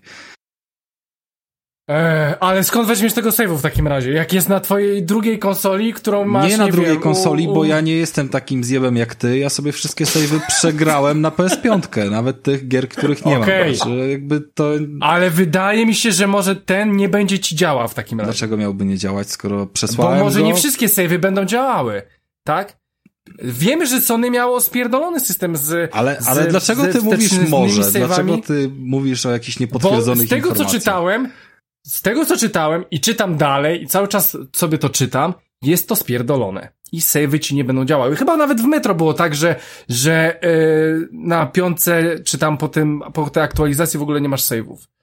W metro, w metro było coś takiego. W metro był też jakiś no właśnie. problem. No. no właśnie, kolejna, ale to już, to już No ale nie gadamy o metro, Dobra, tylko o Pladze. No, w każdym razie chcę powiedzieć, że można to zainstalować, ale tak czy inaczej, to powinno być zrobione lepiej. To już troszeczkę nie te czasy, żebyśmy tak, musieli to lepiej. robić ręcznie i ja też, też się zdziwiłem, kiedy synchronizacji nie miałem w chmurze w kilku, w kilku miejscach. No jest to przejebane. E, dobra, e, słuchajcie, przejdźmy do kolejnego tytułu, Intruder. E, muszę o tym powiedzieć, ponieważ dostałem kod na Intrudera, e, który jest na Steamie. A przepraszam, to nie, nie chcieliśmy pogadać o tym Plague Tale? Czy, czy to tylko odnośnie tej sytuacji z save'ami chcieliśmy porozmawiać? Ty, ty, tylko, tak, to, to w moim małym kąciku, co Sony zrobiło źle znowu. Jebać gry, to właśnie krótko mówiąc, chodzi o save'y. E, tak, o, o, o, grach będziemy kiedy indziej, bo, bo jeszcze jest Resident, a ja muszę powiedzieć o na no przykład tak. tej grze, bo dostałem kod. E, słuchajcie, Intruder na Steamie się pojawił, już bardzo dawno się pojawił w sumie, chyba już nawet dwa lata jest na tym Steamie. E, dalej w Early Accessie. E, w 2019 roku się w Early Accessie pojawił konkretnie. No, dlatego dwa lata temu. E, słuchajcie, e, czym jest ta gra? W ogóle e, e, ta gra jest Counter-Strike'iem z elementami skradankowymi, e, takimi szpiegowymi również gadżetami. E, słuchajcie, więc tak, odpalam Intrudera i patrzę, o Boże, jak to wygląda. To kurwa wygląda jak Counter-Strike, który miał, e, którego ostatnio widziałem, a ostatnio widziałem go 15 lat temu, więc tak to mniej więcej wygląda. No, może trochę oświetlenie jest lepsze. E, no i słuchajcie, e, teamy to jest gra typowo online, e, są teamy 5 na 5, jedni zabijają drugich, normalnie Counter-Strike 1 do 1. To jest gra, w której jak zagrałem, to stwierdziłem, że moja podkładka na myszkę jest za mała do obracania się w tej strzelance, że przydałoby mi się połowa stołu, to wtedy bym, wtedy bym czuł bardziej ten feeling i już się wcale, wcale się nie dziwię, czemu na przykład e, Michał od, od, odwraca krawaturę o 90 stopni, albo mój kolega kupował sobie ogromny stół tylko po to, żeby ruszać myszką. E, właśnie to, to właśnie Counter-Strike, ale Intruder, myślę, że to są bardzo podobne gry. E, to bardzo nam mi akurat uzmysłowiły, czemu tak jest. E, słuchajcie, zagrałem w to parę godzin, zabiłem dwie osoby. Więc e, po prostu nie nadaje się do takich gier, niestety. E, to jest taki próg wejścia counter-strike'owy, więc to jest taka symulacja i to na dosyć wysokim poziomie z ciężkim wejściem. E, trzeba poznać planszę, mechanikę, wszystkie bronie, co można robić i w ogóle wszystko, co jest po prostu związane też z counterem. No niestety ja się do tego nie nadaję. W sensie szkoda mi troszeczkę czasu na to. Ja, ja czytałem po recenzjach, że ludzie po 100 godzin, po 150 godzin w tym jednym tytule, że non-stop grają. Ja rozumiem. Ja rozumiem rozumiem cały ten hype, ale, ale no, no ja mam tylko jedno życie, a chciałbym ograć wszystko, więc na pewno nie będzie to intruder. E, słuchajcie, e, co go wyróżnia? Bo powiedziałem, że wyróżniają go elementy skradankowe. No i, no i nie wiem jak jest Counter-Strike'u, bo mówię, grałem w niego 15 lat temu, ale to na przykład E, cały, cały ekwipunek, z którym gramy, dostajemy od początku, więc tu nie ma kupowania jak w konterze, tylko po prostu już macie cały arsenał. A to, tam są e, jakieś klasy postaci, które możesz sobie e, wybrać? Bo, no właśnie chcę o nich powiedzieć, tak. Nie, nie ma żadnych. E, nie ma żadnych klasy postaci, po prostu możesz sobie zmieniać bronię swoim postaciom, możesz odblokowywać celowniki, różne e, co level dostajesz jakieś tam dodatkowe głupoty i sobie po prostu ulepszasz swoją e, postać takimi kosmetycznymi raczej rzeczami. Ale co chcę powiedzieć, bo właśnie są, są te elementy styl i są na przykład takie elementy, że koleżka sobie koleżka sobie rzuca na balon kamerę i sobie lata tym balonem po planszy i widzi na przykład, gdzie są inni. Albo na przykład, nie wiem, macie pokój, e, kampicie się w nim e, i z jednej strony rzucacie jakiś na przykład nadajnik. Trochę mi to w ogóle Rainbow Six Siege'a teraz przypomina, jak sobie pomyślę. Albo SWOT e, może? Pamiętacie te gry? O, SWOT, tak, tak, tak, dokładnie. E, rzucacie sobie gdzieś na nadajnik, no i wiecie, że jak ktoś chodzi, to coś tam. Najbardziej, na, na, najbardziej rozpierdoliło mnie to, jak gram sobie w tą grę i e, wywalam taką paczuszkę, e, taki kwadracik mały, kartonowy, z którego powstaje moja postać i po prostu ona sobie stoi z kartonu, i, a, a ja sobie gdzieś tam chodzę. E, no i, i, bardzo często ludzie strzelają do tego, bo myślą, że to jest. A to w sensie szybka, kukłę, więc... tak? Jakby taki decoy. No, znaczy, Tak, e, te tekturową swoją postać, nie? Więc, e, więc po prostu ona sobie stoi i po prostu jak ktoś szybko otwiera, to strzela do tego, bo że to przeciwnik. Znaczy, można już się ogarnąć, po dłuższym czasie pewnie ludzie już się ogarniają, aczkolwiek ja się nie ogarniałem. Słuchajcie, no gra, gra, jest, gra jest trudna, gra jest skillowa, to jest counter, to jest po prostu counter-strike, jeżeli nie wiem, macie setki godzin w counterze, spróbujcie sobie intrudera, a z, a z pewnością pewnie wie, większość osób już pewnie go grało albo wie co to jest. No niestety graficznie jest dosyć średnio, nawet bym powiedział, że tak mech. Ale to dla wielu ludzi e... może być zaleta, bo pewnie przez to ma nieduże wymagania, tak. więc wiele osób może w to zagrać. E, tym bardziej, że ja na przykład znałem takich e, e, znajomych, że na przykład bardzo często, na przykład w konterze, żeby tylko dojebać FPS-y, to wszystko na minimalnym. Wyłączone nie? tekstury i tak dalej. tak, tak, że, żeby po prostu, wiesz, mieć tam 2,5 tysiąca FPS-ów, czy tam, nie, nie no, z 200-300 FPS-ów i po prostu, żeby wszystko widać samo, samego przeciwnika i zero szczegółów, nie? Ehm, Słuchajcie, chcę jeszcze powiedzieć o jednej rzeczy, że e, nie wiem jak jest e, w tych innych grach, ale na przykład w Intruderze miałem opcję, że bardzo często to, to, to są skurwysyny, wam powiem. E, tam jest w ogóle samouczek na początku i warto go przejść. Macie dwie klasy postaci. Jedni to są intruderzy, którzy po prostu muszą jakąś tam walizkę dorwać i ogólnie e, gra się reklamuje w ten sposób, że można ją dorwać po prostu skradając się, e, albo na Jana, tak? Jak w konterze, ale no nie widzę tutaj opcji, żeby, znaczy pewnie można się skradając, bo jest dużo szybów wentylacyjnych jest dużo tego typu rzeczy, ale nie widziałem, żeby, że, żeby, żeby te wszystkie moje mecze tak wyglądały. Na ogół wszystko było na Jana, likwidujemy całą piątkę dziękuję. E, I o czym chcę powiedzieć? E, tam są właśnie dwie, tak jakby nacje, tak? Intruderzy i i tam security, którzy bronią to, to wszystko. I słuchajcie, oni praktycznie wyglądają podobnie, różnią się spodniami Moro i różnią się tym, że mają kominiarki obydwoje i jedni mają okulary jakieś tam fioletowe. I powiem wam, że często dopierdalałem swoich. I co najciekawsze A tam jest, jest Friendly Fire włączony? E, tak, no to jest symulacja. Mhm. Więc e, jak dopierdalałem swoich, to ginąłem ja. Więc to było, tak, to, to, tam jest taka kara po prostu. Nie wiem, nawet dwa razy strzeliłem do przeciwnika, ginąłem, nie? E, znaczy do przeciwnika, do swojego w sumie okazało się, a ja ginąłem. Więc, e, więc to, to było bardzo fajnie zrobione. E, to mi się bardzo podobało. No ale no, to nie jest gra dla mnie, tak? No, nie jestem targetem, no.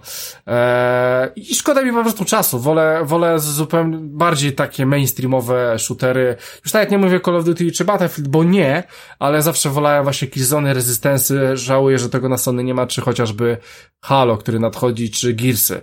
Eee, no, ale słuchajcie, no jeżeli lubicie Counter-Strike'a, zobaczcie sobie Intrudera. Co ciekawe, do 8 czerwca, do 8 lipca e, jest 50% zniżki, więc 15 chyba tam e, euro czy dolarów kosztuje chyba teraz 8 czy 9, czy tam z 20 na 10. Wiem, że jest 50% zniżki, więc jak nie teraz, to nigdy. A jeszcze e, teraz, jak, tak jak mówiłeś o tej grze, tak sobie y, przeczytałem parę no. notek o niej.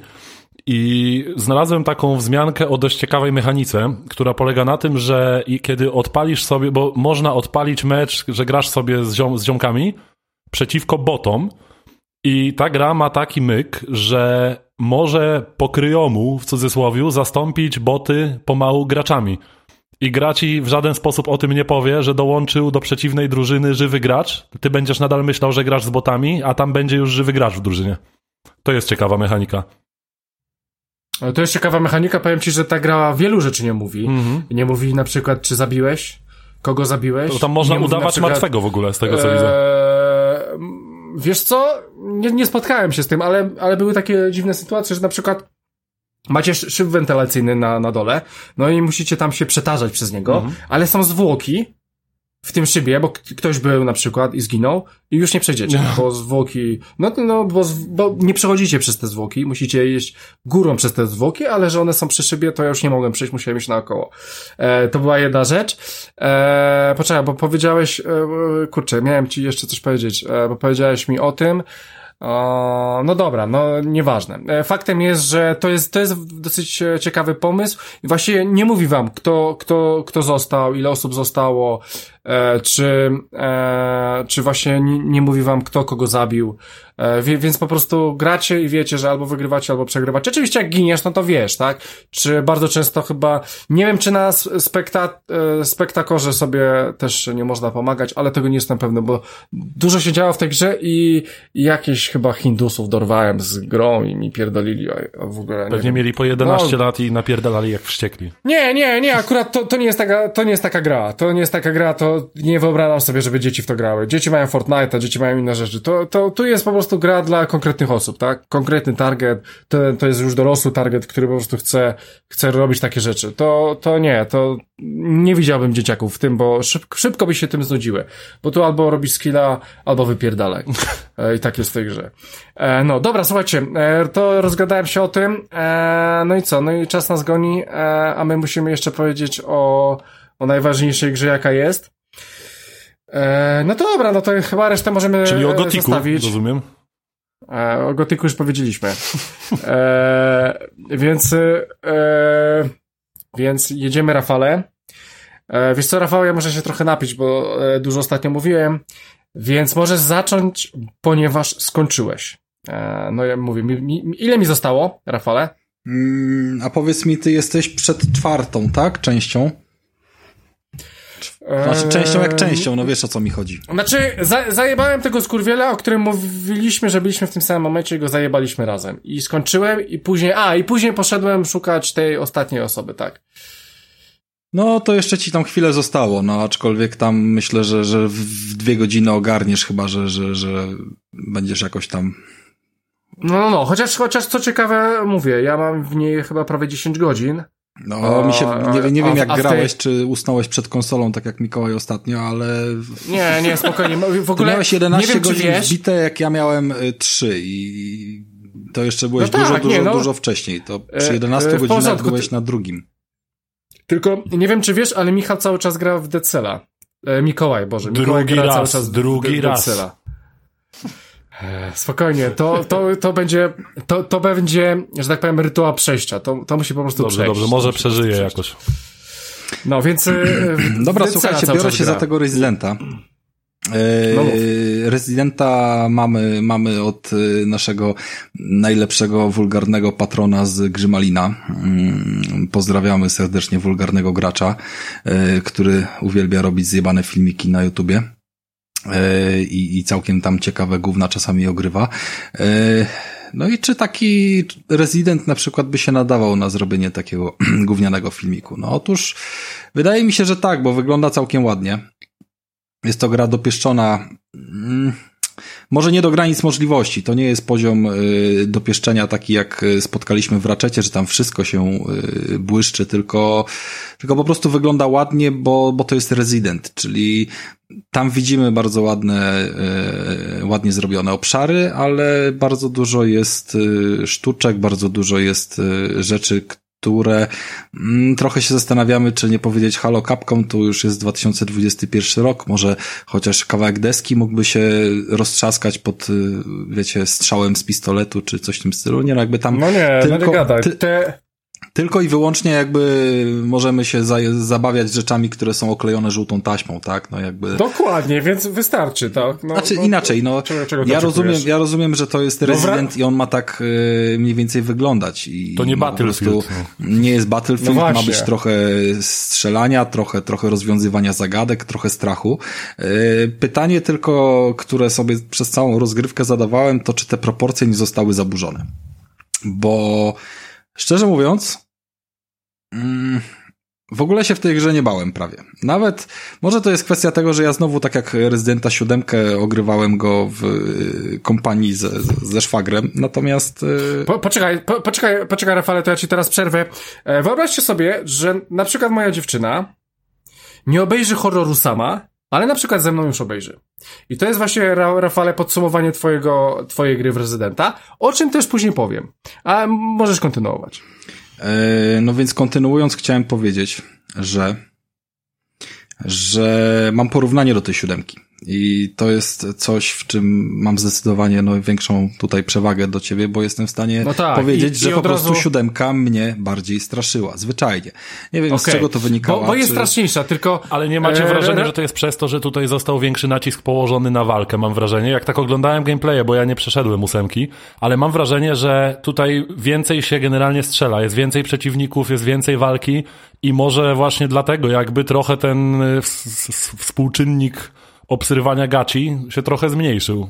Jest dużo strzelania. Ja nie miałem żadnego problemu z tym, że kiedy wchodzę do kolejnej, yy, kolejnej lokacji, wyskakują mi jakieś yy, stworki takie czy inne, to po prostu zwyczajnie traktuję jak kolejne cele do rozjebania i jedyne co mnie interesuje to w jaki sposób je rozjebać, której broni użyć. Yy, w gruncie rzeczy bardzo dużo zdobywałem przez całą grę yy, pieniędzy i szczerze mówiąc chyba wypadałoby grać na wyższym poziomie trudności, który by powodował, że tych pieniędzy jest mniej, amunicji jest mniej i tak dalej, ale ale ta amunicja jak się kończyła, to to tylko powodowało irytację. To, to, to nie był jakiś taki scenariusz, w którym, o Boże, co się zaraz wydarzy, zabiją mnie te wściekłe tam, wiecie, wilkołaki, czy co tam, co tam w tej części akurat nas gania. Yy Trochę chyba to jest też kwestia tego, że oczywiście no jakby mamy kilka lokacji, tak? I, i sobie tam wokół tej wioski zwiedzamy, yy, zwiedzamy jakby jej okolice. Najsłynniejszym jest, najsłynniejszą i można by rzec, że chyba najdłuższą jest ten zamek słynny, który większość trailerów i wszystkiego nam wypełnił z tą, z tą yy, trzymetrową babką cycatą. Yy, natomiast to jest tak naprawdę początek gry i, i, i gdy wyszedłem z zamku, to chyba nawet jeszcze trzech godzin nie miałem nabitych. Może, może miałem, może to były trzy i pół, ale na pewno nie więcej. Mm, a tak naprawdę cała gra się rozkręciła potem i, i patrząc po save'ie, to ją gdzieś tam w niecałe 10 godzin yy, zamknąłem. Yy, I tych lokacji potem, tych lokacji potem było jeszcze kilka. Trochę było zwiedzania, trochę było zbierania y, jakichś tam skrzyneczek, paczek, żeby sprzedawać y, w sklepiku te, te wszystkie skarby i móc sobie tam potem ulepszać bronię, żeby, żeby się łatwiej gdzieś tam walczyło, ale, ale to naprawdę miało bardzo dużo w sobie ze strzelanki. I, I to mi popsuło jakby to wszystko. Ja pamiętam, że w siódemce był moment, kiedy trzeba było pozwiedzać piwnicę i w ogóle nie było mowy o amunicji. Miałem, miałem może trzy, trzy strzały, resztę trzeba było się gdzieś tam bawić nożem i tak dalej. Potwory wychodziły ci z zapleców, y, gdzieś tam wyrastały z ziemi i ogólnie było wiadomo, gdzie trzeba pójść, ale tam ciasnota, zgnilizna i, i wiele różnych jakby y, rzeczy wpływało na to, że, że nie dało się tego jakby lekkim, lekkim spacerkiem sobie przeskoczyć. A tutaj Tutaj ten lekki spacerek tak naprawdę robimy sobie cały czas.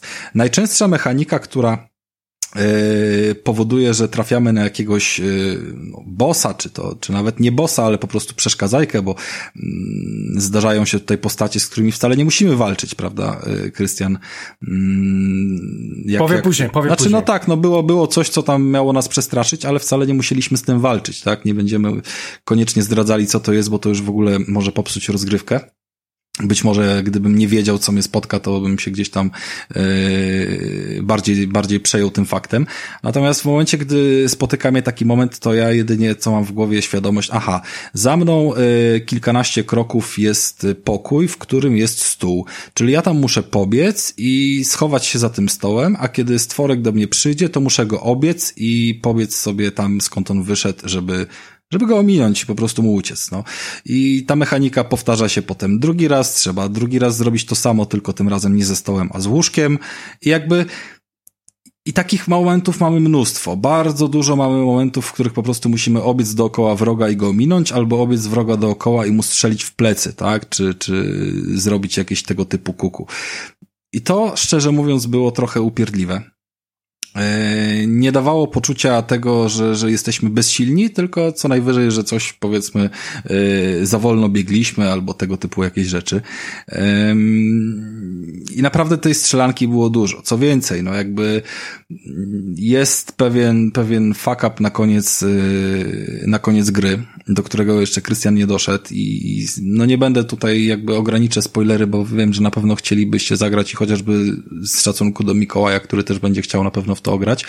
No ale tam, pewno, tam przychodzi taki moment, yy, w którym po prostu aż strzelamy za dużo. I narzekałem, narzekałem, swe, narzekałem swego czasu na, yy, na konkret Gini, które po prostu z niewiadomej przyczyny nagle zmieniło swoją mechanikę o 180 stopni.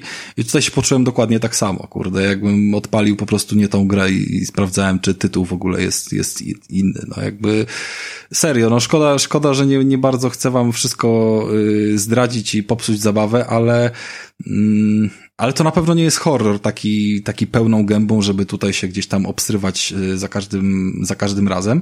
Natomiast doceniam tego rezydenta fabularnie i, i szczególnie ta końcówka. Przez cały czas to tak naprawdę jest zbieractwo plus strzelanie w głowy jakimś tam y, mniej lub bardziej upierdliwym stworkom. Natomiast pod koniec mamy faktycznie fabularne, yy, fabularną ekspresję tego, co się tam działo i kontynuację wątku z siódemki, tłumaczenie wielu rzeczy, których, yy, których nie rozumieliśmy. Gra nawet sama potrafi się tym bawić, że coś było głupie. To mi się bardzo spodobało, że yy, gra zadaje pytanie, yy, czy nie zastanawiałeś się, yy, dlaczego to czy tamto na przykład się wydarzyło yy, do tej pory, tak? Więc yy, naprowadza nas trochę na to rozwiązanie, które za chwilę załóżmy potwierdza, czy, czy coś takiego i, i to było w sumie satysfakcjonujące, no poniekąd tam odgrywamy, yy, odkopujemy pewne, pewne zgliszcza, które nam tłumaczą, znaczy w cudzysłowie zgliszcza, tak? Nie, nie, nie chodzi o precyzyjne jakieś porównanie, mm, które nam po prostu pozwalają odkopać jeszcze kolejne y, zakątki y, informacji związane z tą całą historią rezydenta i jakby powstania tej całej korporacji, wirusa, Umbrelli i, i co tam się jeszcze wydarzyło. No, a jak Krystian, ty do tego podchodzisz? E, Włączyłeś ogóle, tego RTX-a w e, końcu tam w tej grze w połowie? Tak, tak, spokojnie włączyłem. E, może, może Rafale od początku, bo bardzo mi się nie podoba to, o czym mówisz, więc e, e a chciałbym ci powiedzieć, że to nie jest ekskluzyw od Xboxa. Ale ja wiem, że to, nie jest ekskluzyw od Xboxa, ale ja grałem w siódemkę. to jest bardzo dziwne. Siódemka mi się podobała. Bardziej, jakby, okay. bardziej mną no to dobrze. zamiatała. Nie? Więcej niech będzie, niech będzie. A ja nie ograłem, więc e, przede wszystkim Rafałem, e, słuchajcie, jak zaczynacie, jak w ogóle odpalacie ósemkę, to macie informację, czy chcecie się dowiedzieć o siódemce. I oglądacie pięcio bodajże minutowy film, którym po prostu macie... Taki recap. E, stresz, stresz, tak, e, macie streszczenie z siódemki. E, no i oczywiście jest to raczej potrzebne. Jeżeli już odpalacie ósemkę, no to musicie to wiedzieć, no bo samo przez się to, to i tak wyjdzie, więc musicie to obejrzeć. I to jest, Rafał, pytanie do ciebie, czy e, myślisz, że lepiej się ba... No właśnie, chciałem teraz się spytać, czy lepiej się bawić w ósemkę grając w siódemkę, ale widzę, że gorzej, bo grałeś w siódemkę i twierdzisz, że siódemka jest lepsza. W związku z tym, słuchajcie, jeżeli chcecie grać w ósemkę, nie grajcie w siódemkę. O, super. E, no, bo chciałem się spytać ciebie o tą fabułę. E, czy dostrzegałeś dodatkowe rzeczy, które na przykład ja nie widziałem, bo ogrywałeś siódemkę? Myślę, że tak. Było kilka takich rzeczy.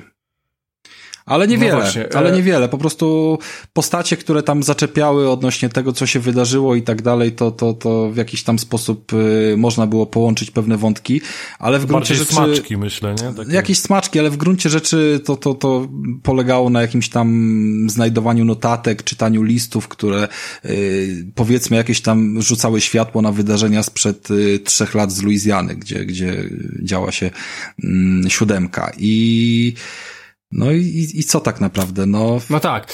E, fajnie im było e, mieć te wspomnienia, tak? Szczególnie pod koniec gry były, były takie momenty, kiedy fajnie było mieć te wspomnienia, a nie po prostu, e, nie po prostu zobaczyć krótki filmik, tak? Bo ja też ten filmik obejrzałem, bo, bo przecież tutaj jakby... No tak, tak, to wiadomo. A powiedz mi, Rafale, czy ty przeszedłeś ósemkę bez e, żadnej pomocy? E, pomocy masz na myśli zagadki? No. Wszystko. Wszystko. Powiem, Aha, powiem ci, powiem ci. Co, co, dwie głowy to nie jedna. Właśnie nie, powiem no ci, tak. powiem okay, ci dobra. szczerze, nie, okay, ale to jest, to jest, to jest istotne. Jeżeli chodzi o y, rozwiązywanie zagadek w, w ósemce, to nie było ani jednego momentu, w którym bym się zablokował, że coś, yy, coś się nie wydarzyło. Jakby w kontekście, w kontekście strzelania, kill roomów i tak dalej, to mogłem oddać pada, dobra, coś tam ten, okay. trzeba poczyścić i tak dalej, ale wszystkie zagadki, czy trzeba tam było, nie wiem, podpalać jakieś latarnie, czy w jakiś tam no dobra, dobra, dziwny okay. sposób, to wszystko jakby przyszło naturalnie i zastanawiam się tylko z czego, z czego to wynikało tak naprawdę. Czy te mechaniki nie było zbyt skomplikowane, nie.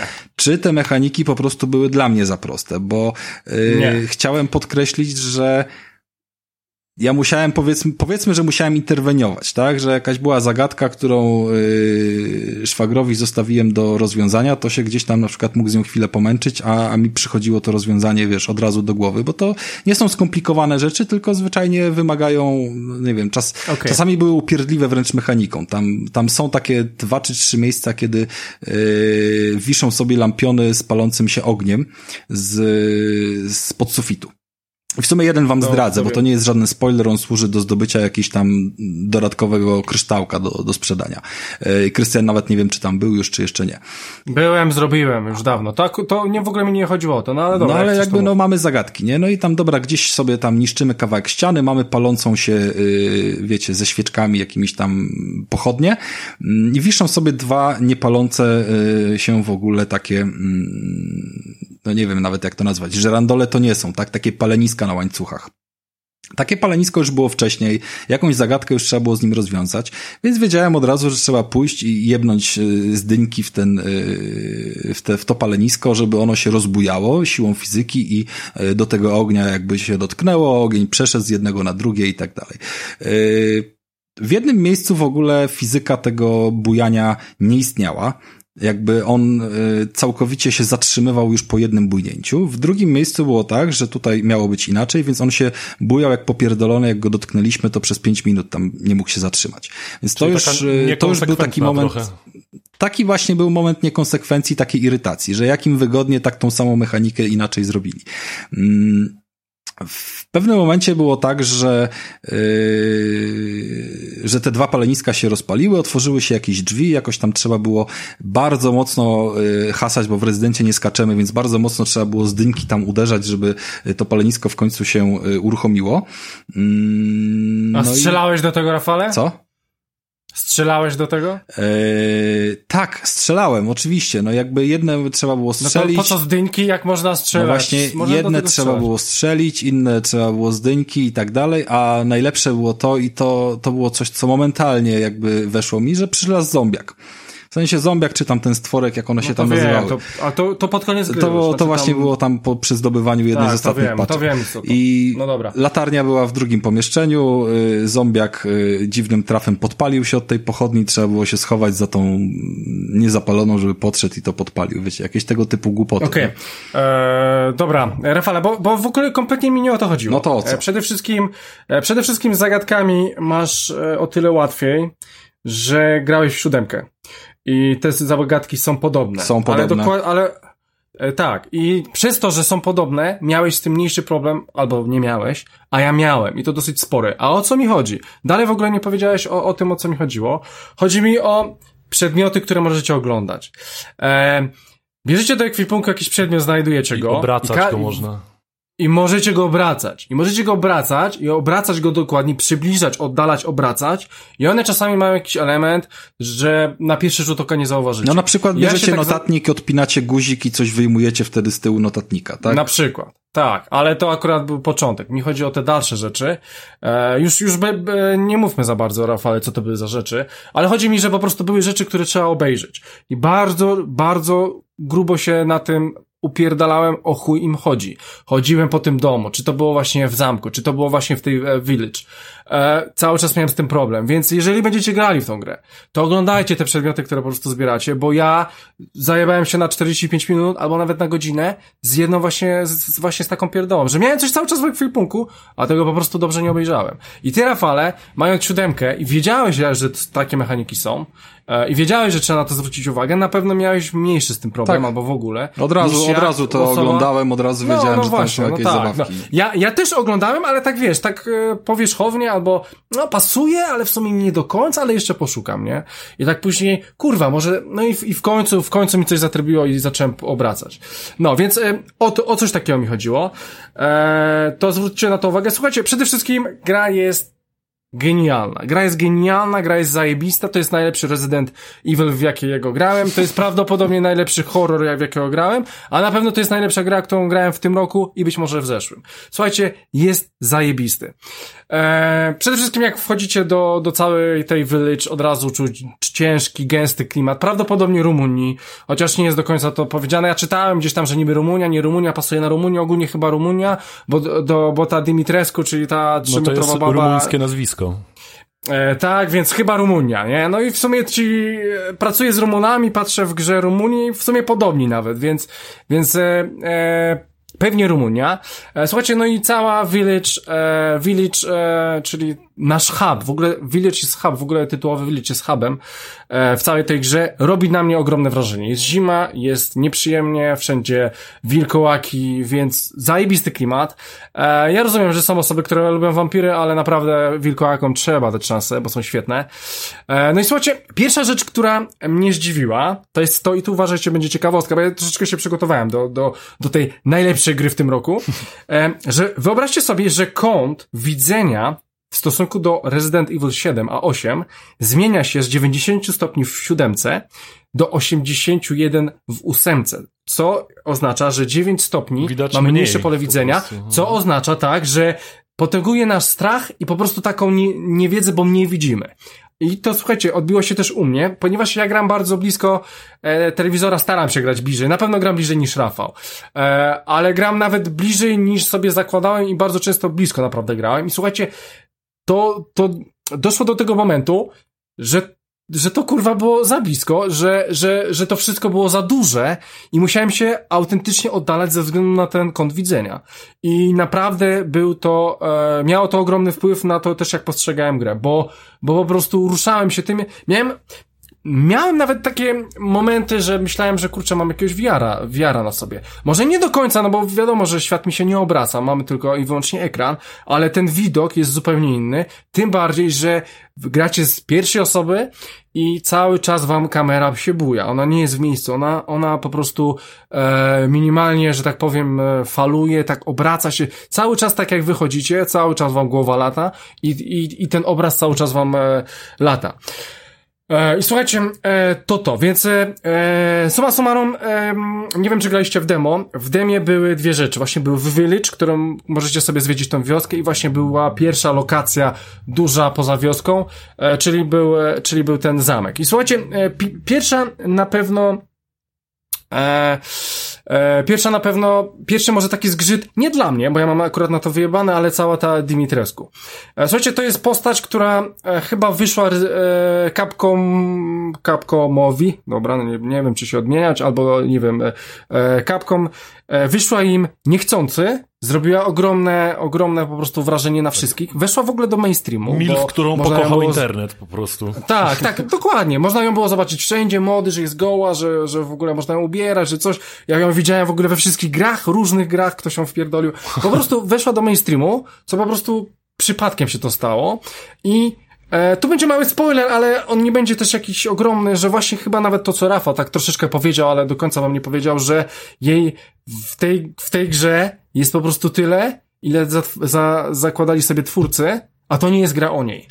Więc e, po prostu, e, więc po prostu ona, ona jest, ale, ale no po prostu jak, jak widzimy, co się dzieje w internetach, to myślimy, że gra jest dookoła niej, może, nie wiem, skupia się dookoła niej, ale nie, ona jest tak, tak jedną, jedną, jedną, jedną z wielu części tej gry. A swoją drogą, Więc po prostu- swoją drogą to jej w ogóle twarzy użyczyła polska aktorka. Tak, to Tak, prawda. tak, e- Mm, Aktorka, jakaś tam modelka, cholera wie, ale, ale to się zgadza. Helena Eee. Mańkowska, to jest aktorka i kaskaderka. O, teraz przeczytałem właśnie. Helena Mańkowska, z tego co widzę. E, Tak, e, żeby jeszcze było śmieszne, mamy tutaj na potrzeby gry nasz pla Platish Image e, zrobił utwór do niego, Mhm. znany między innymi z Wiedźmina e, 3. Dobra, E, super wspaniale, Krystian, E, ale dobra, to ja, ale ja muszę o tej Lady się powiedzieć. Ty miałeś, no. Chciałeś coś dokończyć No o niej, czy nie? E, wiesz co? Chciałem, nie, bo jak już się sku, sk- skupimy na niej, to ja ch- chcę jeszcze troszeczkę o niej powiedzieć, e, że słuchajcie, i ta gra e, była zupełnie inna niż e, każde, mo, mo, może inaczej. Dawno nie grałem w horrory i nie spodziewałem się tego po tej grze, bo grałem też w demo. I słuchajcie, ona, ona chodzi po domu, jak sobie chce, taką jaką ma inteligencję. Może nie ma zbyt specjalną inteligencję, ale gra jest mocno nastawiona na normalnego użytkownika, e, casualowego użytkownika, e, więc ty jak słuchasz, to jest tak nastawiona jest na ciebie, właśnie na ciebie, e, ponieważ ona sobie chodzi randomowo po domu i ty nie możesz jej nic zrobić, tylko musisz przed nią spierdalać. I jak ona cię zobaczy, zmienia ci się muzyka, że cię widzi, więc już wiesz, że widzi i spierdalaj. Więc chodzicie po ogromnym domu, ten, ten, który macie w internecie i przed nią po prostu spierdalacie. Więc cały czas jesteście zestrani, czy ona jest tutaj, czy nie ma. Nie wiem, dobra, idę, może coś otworzę, kurwa, tam na górze jest klejnot, nie wiem, czy strzeli, czy mnie nie usłyszy, bo świeci się i chcecie go sobie zebrać, ale musicie strzelić i cały czas towarzyszy wam strach o którym Rafał niestety nie ma pojęcia, a który mi towarzyszy cały czas w tej grze, bo po prostu nie wiem, czy ona wyjdzie, czy nie wyjdzie. I tylko słyszę jej kroki. Idzie, idzie, to ona, to nie ona, czy ktoś inny przebieg, czy może tak? A nie, to ona wyspierdalam.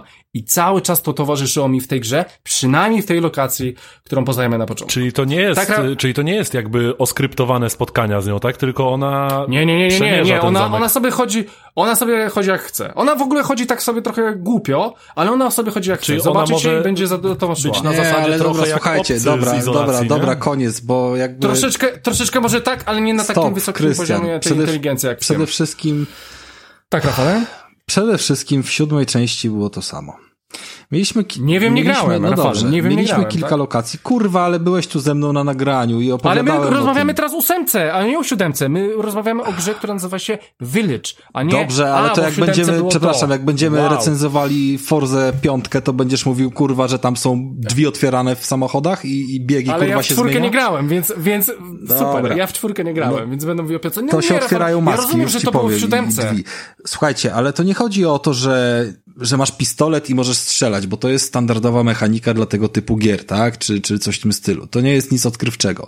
Odkrywczy był motyw w siódemce, że mamy postać, która zapierdala za nami po domu, który jest tak skonstruowany, że są jakieś przejścia, miejsca, gdzie możemy dookoła y, komina, załóżmy, się tam zawinąć i przed kimś spierdolić, ale zasadniczo ten ktoś nas goni. I w siódemce było dokładnie to samo. Trochę było inaczej rozwiązane, bo tam mogliśmy y, kilka strzałów z pistoletu y, użyć, żeby gość się położył i mogliśmy potem dalej spierdolić, bo on tam poś- podnosił się powiedzmy po tych kilkunastu sekundach, tak? Ale był załóżmy nietykalny, dopóki nie doszliśmy do finalnej walki z nim. Y, tu jest na odwrót, tu nawet nie możemy strzelać, możemy co najwyżej klepać ją po dupie i po prostu biegać dookoła. Ale to właśnie o to w tym chodzi, Rafale. Właśnie o to w tym Ale chodzi, żeby, nie ma w ogóle, żeby spierdalać przed Nie nią. ma w ogóle miejsca. Jeżeli ona, jeżeli ona gdzieś wyskakuje, właśnie to jest zjebane, to jest kompletnie Ale dla pozbawione... ciebie jest zjebane, bo grałeś w siódemkę.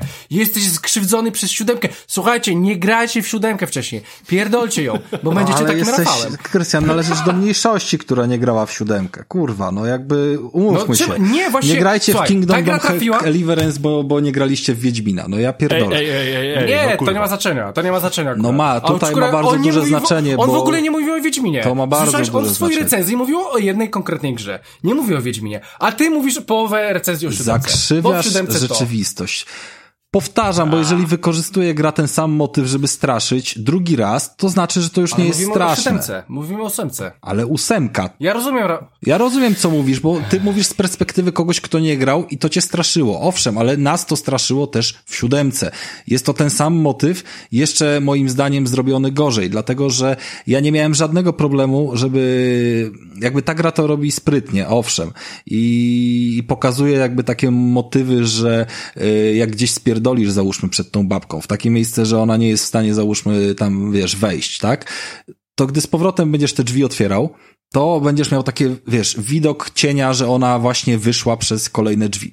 No i idziesz za nią i znowu ją zobaczysz gdzieś tam znikającą za rogiem, nie? Takie, wiesz, tak jakby, że ją naprawdę śledził. Ale chuja jej nie śledzisz. Ona będzie tam, jak zostawisz pada na godzinę, pójdziesz sobie zrobić obiad, wrócisz i wyjdziesz przez te drzwi, to ona znowu zniknie za tym rogiem, bo ona czeka, aż ty będziesz otwierał drzwi, żeby właśnie ci zniknąć za rogu, bo tak jest zrobiona ta mechanika.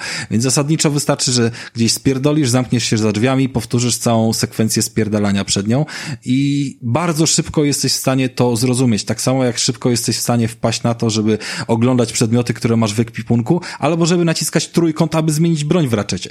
Więc jeżeli tak bardzo prosto gra w horrorze, nie uczy cię tego, jak należy unikać zagrożenia, to znaczy, że przestajesz się jej bać. O to mi chodzi. Że ta gra momentalnie to... pokazała mi, jak przestać się jej bać, jak strzelać komuś w głowę, jak nic nie jest w stanie mi zagrozić. I potem jak się zginęło na początku, kiedy tam de facto fabularnie, yy, znaczy nie zginęło, tylko fabularnie dostawało się sowity w pierdol, to potem już ani razu nie było momentu, w którym, nie wiem, poczułem, załóżmy, zagrożenie życia. No, o ile fabuła tam nie nie, prowadziła tego w ten sposób. I taka jest moja perspektywa. Ja wiem, że ty masz inną i każdy z graczy teraz sobie jakby dopasuje, czy grał w siódemkę. Jak nie grał ktoś w siódemkę, to niech idzie na ósemkę. Bezwzględnie, bo jeżeli będzie chciał nadrabiać siódemkę, to potem ósemka będzie go bardziej nużyła. Jeżeli ktoś grał w siódemkę, no to co mu pozostaje? No niech zrobi tą ósemkę, ale to będzie bardziej dla fabuły albo od razu na poziom trudności wyżej, nie wiem, bo mechaniki nie będą tutaj zaskakujące w żadnym stopniu. I tyle powiedziałem. Eee, słuchajcie, e, dobra, e, nie będę tego komentował, bo szkoda mi czasu. E, słuchajcie, e, cała zabawa polega na tym, że kiedy chodzicie po, po tym właśnie ogromnym dworze, gdzie ona się tam porusza, e, powiem wam, że jest on zrobiony naprawdę z zajebistymi detalami, szczegółami. Cały ten dom, nie wiem, ten west, westybul na przykład, czy kominek, czy wszystkie te schody, obrazy, wszystko, co znajduje się w tym domu z ray tracingiem, którego później odpaliłem. E, no dobrze, to mówię bez ray tracingu, bo w sumie już tam nie wracamy. E, faktem jest, że e, miałem nawet momenty, w którym ta gra wyglądała fotorealistycznie. Ja naprawdę, jakbym zrobił zdjęcie, bym komuś pokazał, to on by stwierdził, no fajne zdjęcie, gdzie byłeś? I, i naprawdę miejscami ta gra tak wygląda. Szczególnie to w prawda, domu. potrafi. Robi robi naprawdę ogromne wrażenie tych wszystkich elementów, które, nie wiem, są na stole, czy w sofa, czy jakiś, że jakaś sypialnia. Rewelacyjnie. Po prostu nie, no, wyglądało to naprawdę przezajbiście, tak e, mrocznie, nie do końca, z jakąś historią i po prostu ostro, ostro jak, jak brzytwa. Więc e, e naprawdę grafika e, robi ogromne wrażenie. E, słuchajcie, e, jeżeli chodzi o strzelanie, no to słuchajcie, no gra jest Gra nazywa się Survival Horrorem. A przepraszam, jeszcze, bo mi, e, można... mi przyszło do głowy, no. jeszcze odnośnie oprawy graficznej tej gry. E, no jedziesz. się chciałem zapytać właśnie, y, czy macie jakieś informacje na temat tego, jak ta gra wygląda właśnie na poprzedniej generacji, konkretnie chociażby na One X, bo jak wiecie, żyje w skrajnym gamingowym eee, Nie, dobra, wy, wyjdź, wyjdź z tej swojej jaskini, no wygląda poczekaj, jak gówno, poczekaj, Mikołaj, gramy na starych generacjach, ja, wiesz jak jest. Ja początek wytnę, ja, ja początek jednak wytnę, Mikołaj. Eee, Słuchaj, przede wszystkim, jeżeli chcecie podejść do Village, to musicie to zrobić na nowej generacji. Mhm. Bo wydaje mi się, że na starej generacji ta gra dużo straci. Krystian, okay. czy ty jako jedyny posiadacz y, obydwu Xboxów, najstarszego i najnowszego, podjąłeś ten trud, żeby sprawdzić, jak gra wygląda mogę, na starej mogę, generacji? To, mogę, to idź tak zainstaluj, poczekamy. Mamy czas. E, nie, no nie, Rafał, spokój się. No, z pewnością będzie 720p, bo to jest stara, więc nawet Full HD nie będzie i pewnie będą ząbki w chuj. E, świateł to praktycznie w ogóle nie będzie. Nie, nie. Dobra, ale, się, ale słuchajcie. Na, na twoim One Xie jeszcze może, mo, może, e, ale powiem ci, że no tak, no nie masz ray tracingu, chociaż ja przez pół gry też nie miałem. no tak. e, A gdzie ten ray tracing, się, że... powiedz mi, tam ci się najbardziej rzucił w oczy? Przepraszam, że w ten przewrotny e, to, sposób to, to później, pytanie... To później jak już wszedłem, to później jak już wszedłem do e, do tej e, do tego domu z tymi Benevento, one, one się chyba nazywało, pamiętasz Benevento? O, o czym, o czym Wiem, zaraz powiem. To, drugi, to, no. Domek drugi, co mnie tam później goniło, o czym zaraz powiem, to to, to tam wow, na, naprawdę wow, poczułem, aczkolwiek później, później może już się do tego przyzwyczaiłem i ten ray jakoś tak, no spoko, fajnie. Ale nie, no, gra jest, gra jest przepiękna, naprawdę jest przepiękna. A ty nie, nie próbuj Mikołaju, planujesz, to zaplanuj, Nie będę. to kup i sobie zagraj. Znaczy, Ja uważam, że spokojnie konsolę. możesz na One Konsolę Xie montować. ogrywać i w ogóle, w ogóle bym nie słuchał tego Znaczy, bo, pieprzenia. mówię, bo E, One X jakby niejednokrotnie sobie dawał radę z natywnym Ależ 4K, więc- oczywiście, że sobie poradzi, no jakby Nie, i to nie, nie jest gra, która sobie. w żaden sposób ci to, przy- jeżeli nawet ona chodzi, bo nawet nie wiem, nie czytałem statystyk, ale jeżeli Na nawet pewno ona chodzi w chodzi, 30. no i słuchaj, to w zupełności jej wystarczy, tam nie ma potrzeby, wiesz, y, to jest bardziej filmowe doświadczenie niż rozgrywkowe i i w Czy ogóle powiem tak, tym nie martwił. sprawdzę, sprawdzę, zobaczę jak to wygląda, jeśli rzuci mi się w oczy, że ewidentnie widzę, że to jest stara generacja, to po prostu wyłączę i poczekam, aż kupię sobie Next Tam Gen. ray tracingu prawie nie widać i taka jest prawda. Jakby tych odbić tego wszystkiego. Tylko, tylko tam- musicie tam brać nie pod ma- uwagę, że Rafał, Rafał grał o 13 w południe, gdzie miał rol, e, wszystko Ale co? Nie, nie, nie, w ogóle- na, na telewizor i dlatego nic nie, Nie widział ray no. tracingu za oknem nawet. pewnie. Nie widziałem, No, znaczy nawet, akurat, y, wiesz, potrafię zasłonić okna, żeby, żeby zagrać w, w ciemną grę taką, jaką, jaką gdzieś tam jest horror, ale, ale chodzi o coś innego. Y, to jest technicznie pewien sposób zblokowane, bo ray tracing y, bardzo korzysta z odbić przede wszystkim, ewentualnie do śledzenia światła, cieni i tak dalej. Y, Światła i cienie nie są śledzone ray tracingiem, dlatego że są to zwyczajne jakieś tam momenty, w których mamy cień, który jest przez jakieś źródło światła y, rzucany w konkretnym kierunku. Ale to jest oczywiście jakieś tam oszukane i, i jakby efekt, który znamy z mnóstwa gier, nawet bez y, ray tracingu, nawet podstawowy kontrol czy coś w tym stylu, y, lepsze te cienie potrafił wygenerować i ostrzejsze. Y, Co więcej, nawet spotkałem taki moment w tym samym chyba domu, o którym teraz rozmawialiśmy, bo tam były takie właśnie malutkie mm, pokoje, że padało światło jakby przy jednej ścianie, a cień ciągnął się jakby przez korytarz tylko do progu już nie był w stanie pójść, jakby drugi pokój był oświetlony oddzielnym źródłem światła i tam nie był w stanie e, jakby cień z jednego pokoju. On jak schodził z framugi, to od razu znikał, już go tam nie było i tak dalej. Jakby to pokazuje, że to są mm, wciąż efekty gdzieś tam niewykorzystane w pełni i przede wszystkim nie wiem, czy wiecie, ale my nie znamy bohatera, którym gramy. My gramy Etanem e, Wintersem, którego twarzy nigdy nie widzieliśmy, bo to jest gra FPP. Nie zobaczyliśmy go w części siódmej ani razu. I w ósemce również nie zobaczymy jego twarzy ani razu. Więc ray tracing na wszelkich jakichś szklanych powierzchniach, które potencjalnie, y, nie wiem, okna załóżmy w zamku, których jest od groma, które wręcz nawet czasami trzeba rozbić, czy jakieś szafki, które rozbijamy, żeby zebrać z środka amunicję, one nie mogą mieć odbić, bo my nie jesteśmy w stanie zobaczyć swojej twarzy, bo gra jest tak zrobiona, że my mamy nie widzieć swojej twarzy i jej nie znać. Bo podejrzewam, że bohater w ogóle nie ma fizycznej postaci w grze tak naprawdę. Ma, ma fizyczną postać, on tam jest pokazywany z perspektywy trzeciej osoby w kilku scenach Aha, też, ale, okej. ale nie w taki sposób, żeby, yy, żeby było widać jego twarz. Po prostu tej twarzy nie widzimy i nie zobaczymy jej. A czy tobie się, Rafale, nie wydaje, nie wydaje ci się, Rafale, że okładka, którą masz od gry, to jest jego twarz właśnie? Yy, nie odpowiem na to pytanie. Swoją drogą, jeśli chodzi o okładki Dobra, tych rezydentów e- ostatnich, jedna rzecz na koniec tylko. No dobra. Chciałem jeszcze no, powiedzieć, że bardzo mi się w ogóle podoba motyw yy, graficzny na okładkach dwóch ostatnich rezydentów z komponowaniem jakby numeru części w napisy na, na okładkach. To No jest tak, bardzo fajny motyw, spoko, bardzo fajnie pomysłowo zrobione. Tak, szczególnie tutaj, bo to jest jednak ósemka i tą Tak. ósemkę ciężko było I wcisnąć do Village, tytułu, a no, jednak się udało. dokładnie. No, e, dobra, słuchajcie, bo e, przestajemy słuchać Rafała już w ogóle e, i sk- skupmy się po prostu na czym, na to, czym ta gra jest. Słuchajcie, jeżeli chcę wrócić do motywu strachu, bo Rafa powiedział, że oczywiście, no, grać, grając w pięć osób, no to jak się przestraszyć? No, no słuchajcie, no ja, ja grałem sam, grałem sam, mm, czasami na słuchawkach, e, w sumie częściej na kinie domowym, ale było, było wieczorem, byłem sam. E, I słuchajcie, e, przede wszystkim oczywiście, może gra nie jest jakaś straszna. E, wydaje, wydaje mi się w ogóle, że rezydenty nigdy nie były jakieś straszne. To nie były Silent Hill. To były właśnie rezydenty, w których się po prostu strzelało i też się dużo strzelało kiedyś. Może teraz e, myślimy, że o Boże, strzelanie jest złe czy coś. Dla mnie strzelanie w rezydentach zawsze było zajebiste.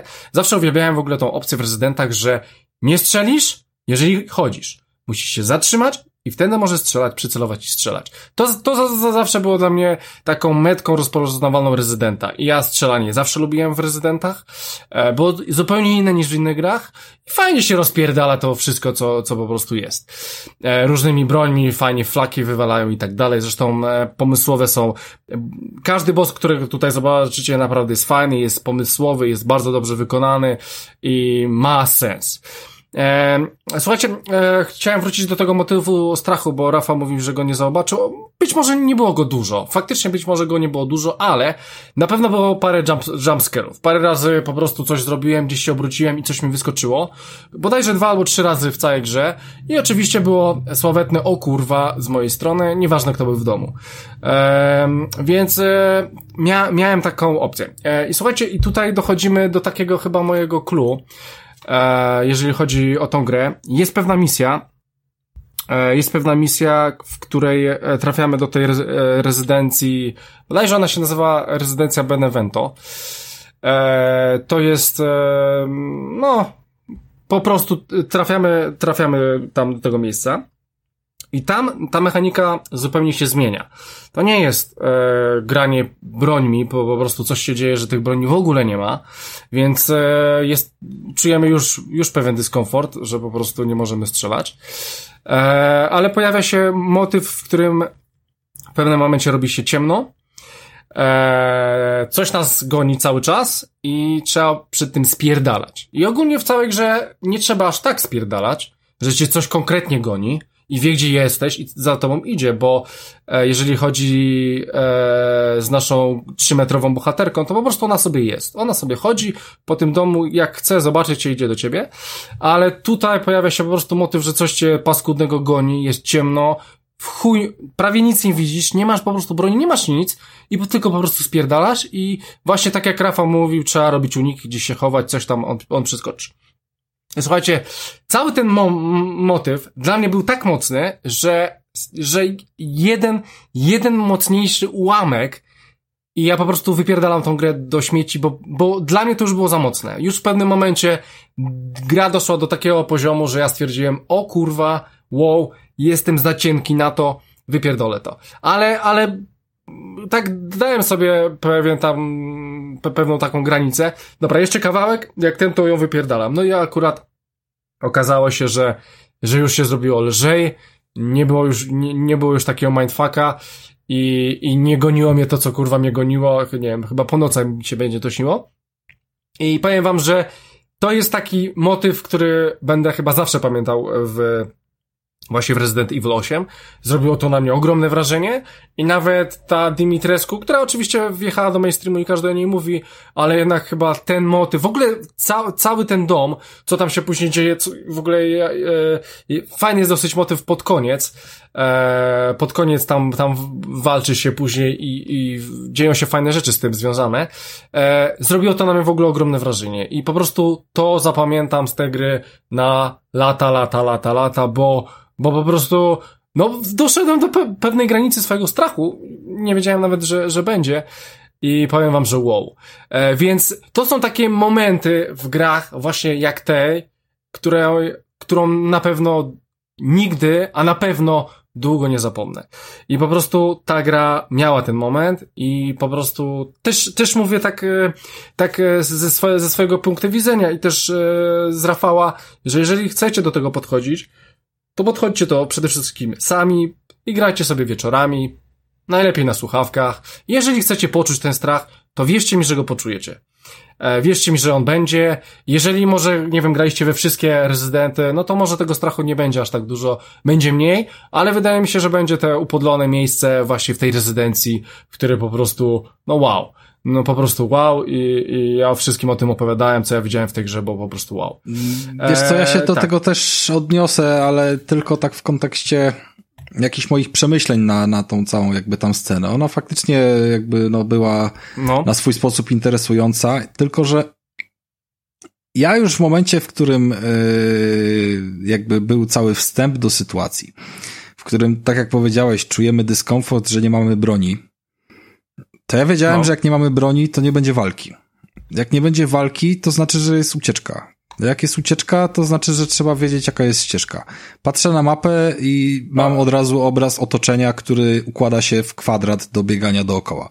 Więc od razu, kiedy widzę cokolwiek tam, co wyłazi, co jest ciekawe, bo... Ale- Poczekaj, poczekaj, dokończę. No dobra. Co jest No. ciekawe, bo co tam na nas wyłazi, to nie pojawia się od razu, tylko my mamy y, słabiutki zasięg latarki, y, nie możemy latarki włączać i wyłączać, nie możemy nią sterować, ona po prostu musi nam świecić pod nogi, bo jest przecież y, wszystko zaplanowane. Mm, to na same dźwięki od razu wiem, że należy się odwrócić i spierdalać. Nic innego mnie nie interesuje. Więc ja sobie stoję grzecznie i czekam za tym stołem. Ja wiem, że sobie sam psuję grę, ale no nic, No właśnie nic, strasznie, nic na to nie strasznie. poradzę. No nie będę stał jak ta pizza w tym korytarzu, skoro wiem, że na mnie coś idzie. Nic na to nie poradzę, że wiem, że muszę spierdalać. To jest jakby kwestia tego, że nie jestem murzynem, murzynem kurwa w tym filmie, tak? I po prostu nie chcę zginąć, więc, więc stoję i czekam jak ta pizza... Ale wiesz, Wiesz, i naprawdę tak to wyglądało. Stoję jak ta pizda za tym stołem i czekam, aż na mnie coś wylezie. Jak coś na mnie wyłazi, to patrzę, czy skręca w lewo, czy w prawo. Jak skręciło w lewo, to ja daję dyle w prawo i biegnę sobie dalej do przodu.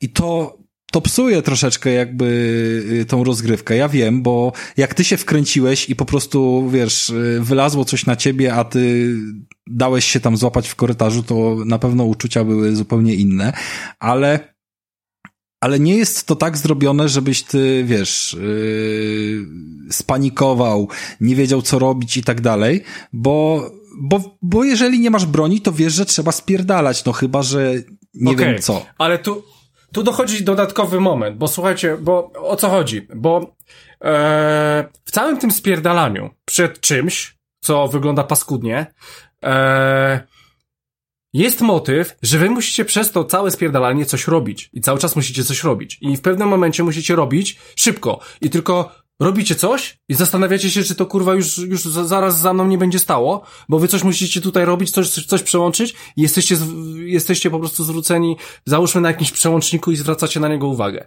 I też ten motyw. Ja rozumiem, że ty spierdalasz. Ja rozumiem, że ty uciekłeś, robisz kółka, wiesz, znasz dokładnie strzałki, nie wiem, okej. Ale ty dalej coś robisz, a to cały czas za tobą idzie. I to cały czas za tobą chodzi. A ty musisz coś zrobić innego. Ty nie spierdalasz i jesteś w bezpiecznym miejscu. Ty cały czas przez 10, 15, 20 minut masz to kurestwo za sobą i ty musisz robić mnóstwo rzeczy. I to powoduje, że, że ten strach może być te, no powiedzmy jakiś tam strach, e, jest zupełnie inny niż to, co było w zamku. I też, też przed nią spierdalałem, niż, niż to, co ja mam teraz, gdzie to w ogóle bardziej potęguje jest po prostu popierdolone, jeszcze jest ciemno do chuja. I, i o to też Rafale chodzi. E, no, faktem jest, że ja tego doświadczyłem. Świetna sprawa. Mam nadzieję, że wam też się to uda, e, to doświadczyć. E, słuchajcie, chciałem jeszcze powiedzieć o bardzo ważnej postaci w tej grze, o której Rafał oczywiście by pominął. Rafał w ogóle 90% tej gry by pominął. Słuchajcie, jest tutaj sklep i koleżka nazywa się Duke, mogliście go zobaczyć.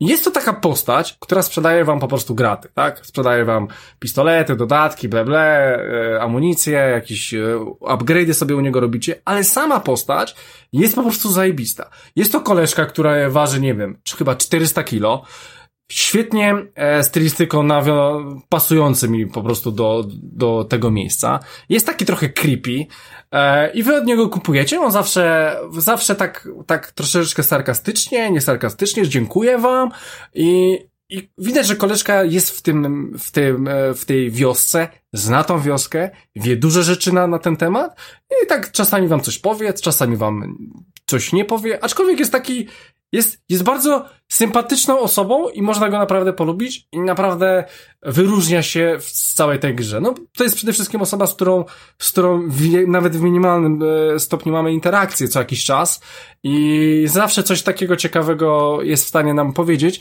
i bardzo mi się podobała ta postać. E, naprawdę świetnie mi się e, wkomponowała, że to nie jest jakiś koleżka ze sklepem, po prostu podchodzisz wyjebany. Ten koleżka ma swoją duszę, jest w, jest w tym świecie i po prostu daje, dał mi dużo po prostu e, do tego świata. E, słuchajcie, Krystian, no jeżeli co, chodzi no, o tego sprzedawcę, chyba- czy y, nie masz jakiegoś skojarzenia z kim, jakby z innym? No z Rezydentem siódemką? nie, no nie, nie, kurwa, z nie Rezydentem grałem, no. siódemką, nie, nie, nie. Aha, Z Rezydentem sorry, no. czwórką się kojarzy na pewno. A w czwórką grałem. W czwórkę grałem. Eee, Tam też był Nie, sprzedawca. ja, mi się rzucił w oczy, znaczy mhm. siódemka oczywiście, ogólnie ta postać, ta postać się zresztą tam sama chwali tym, że, że jakoś tam, czy się znamy, czy się nie znamy i tak dalej, jakby był ten motyw już wcześniej, ale no, no. no. E, kwestia tego, że on jakby jest tak wielki, że w ogóle mógłby się nie poruszać, nie powinien się poruszać, nie? No bo się nie porusza chyba. No, nie porusza się, ale jest wszędzie, tak? Czyli w każdej lokacji no tak, jesteśmy no, no, w stanie dobra, go okay. znaleźć. Nagle no tak. wchodzimy, gościu siedzi w jednym z pokojów, y, w innym razem wchodzimy, siedzi w windzie i tego typu rzeczy, więc jakby tego sprzedawcę nie mamy w jednym miejscu na mapie, tylko odblokowujemy go i on tak jakby jest w każdym z tych miejsc. I to jest God of War. To są bliźniaki, yy, z, które, które wykowały nam bronię, kraftowały bronię w God of Warze. To jest dokładnie ten sam motyw. Tak mi się to bardzo mocno kojarzyło przez całą grę. To jest faktycznie fajna postać i w jakiś tam sposób nas wspiera i pomaga. Tak naprawdę wciąż nie wiemy o co chodzi, no ale powiedzmy, że tam ma jakąś tam swoją misję. Yy no cóż, no ja bym bardzo chciał, żebyście sobie tej gry nie zepsuli i yy, nie bójmy się tego rezydenta w taki sposób, żeby na przykład nie zagrać na słuchawkach albo zrobić coś w tym stylu, bo yy, bo on aż tak bardzo nie, nie, nie straszy i może faktycznie lepiej sobie jest y, zapewnić tam 100% doznań z wykorzystaniem mm, tych słuchawek i tego wszystkiego, więc no nawet jakby tam znaczy, tą odporność, którą ktoś ma, to ja sobie jeszcze... inaczej wypracuje. Dobra, ale jakby już, poczekaj. Wiem. Bo do tych słuchawek chciałem yy... tylko, że, poczekaj, to, to, tylko jedną rzecz do słuchawek, że słuchajcie, nawet, nawet nie muszą być do końca słuchawki, ale chodzi, żeby był klimat, żebyście byli sami, żeby było najlepiej ciemno, w sensie, żeby, żeby była już, nie wiem, noc albo wieczór, minimalne źródło światła w, w pokoju i grajcie sami. Zobaczycie, że odbiór będzie no, zupełnie inny. A wiem, bo grałem też e, z kimś i sam i miałem dwa inne odbiory. E, więc Rafale może. Bardzo możliwe, dalej. ale ja też e, grałem sam i tak jak mówię, to, to co mi najbardziej odebrało, znaczy nie powiem, że Friday, bo ja i tak się tam dobrze bawiłem, ale to co najbardziej y, mogę tutaj zarzucić i, i jakby przez co poczułem się trochę zawiedziony, to, to moment, w którym po prostu zrozumiałem, że gra ma bardzo mocno zaprogramowane swoje jakieś yy, akcje. I nawet ta ucieczka, w której coś trzeba było zrobić, no, ona nie była skomplikowana. Ona była w gruncie rzeczy banalna. Yy, w ogóle się nie obracałem za siebie, bo po co? I w gruncie rzeczy na koniec wchodzimy do, do windy, tak? No nie będzie to tajemnicą, jeżeli po prostu powiem, że wchodzimy do końca, na końcu do windy. Winda taka klasyczna z y, takimi metalowymi drzwiami, wiecie, które zasuwane. Ja od razu, gdy wbiegłem do tej windy, wiedziałem, że on będzie tak długo te drzwi zasuwał i tak winda będzie tak długo się uruchamiała, ale w ogóle po... że stworek podejdzie mi pod same drzwi i tak dalej. No przecież Czyli jakby... ty jesteś za mądry po prostu, krótko mówiąc. Kurwa, jestem za mądry na rezydenta ósemkę, prostu... może tak to uznajmy. Albo Krystian jest za głupi, nie ale wiem, kurwa, ale no tak to wygląda. Ale to w sumie o to chodzi, Rafał, no kurwa, no o to chodzi. Czemu ja chcę zagrać sobie w Rezydenta na VR-ze? No kurwa, żeby to lepiej poczuć.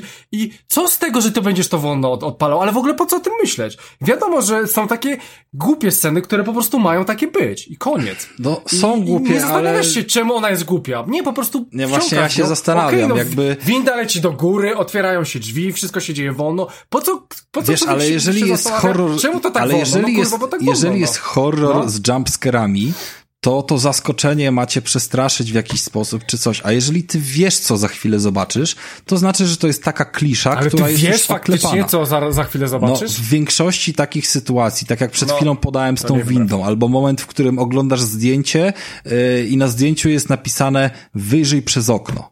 Wiesz, oglądasz zdjęcie jakiegoś, kurwa, nie wiem, pojebanej rzeczy i na tyle zdjęcia jest notatka wyjrzyj przez okno.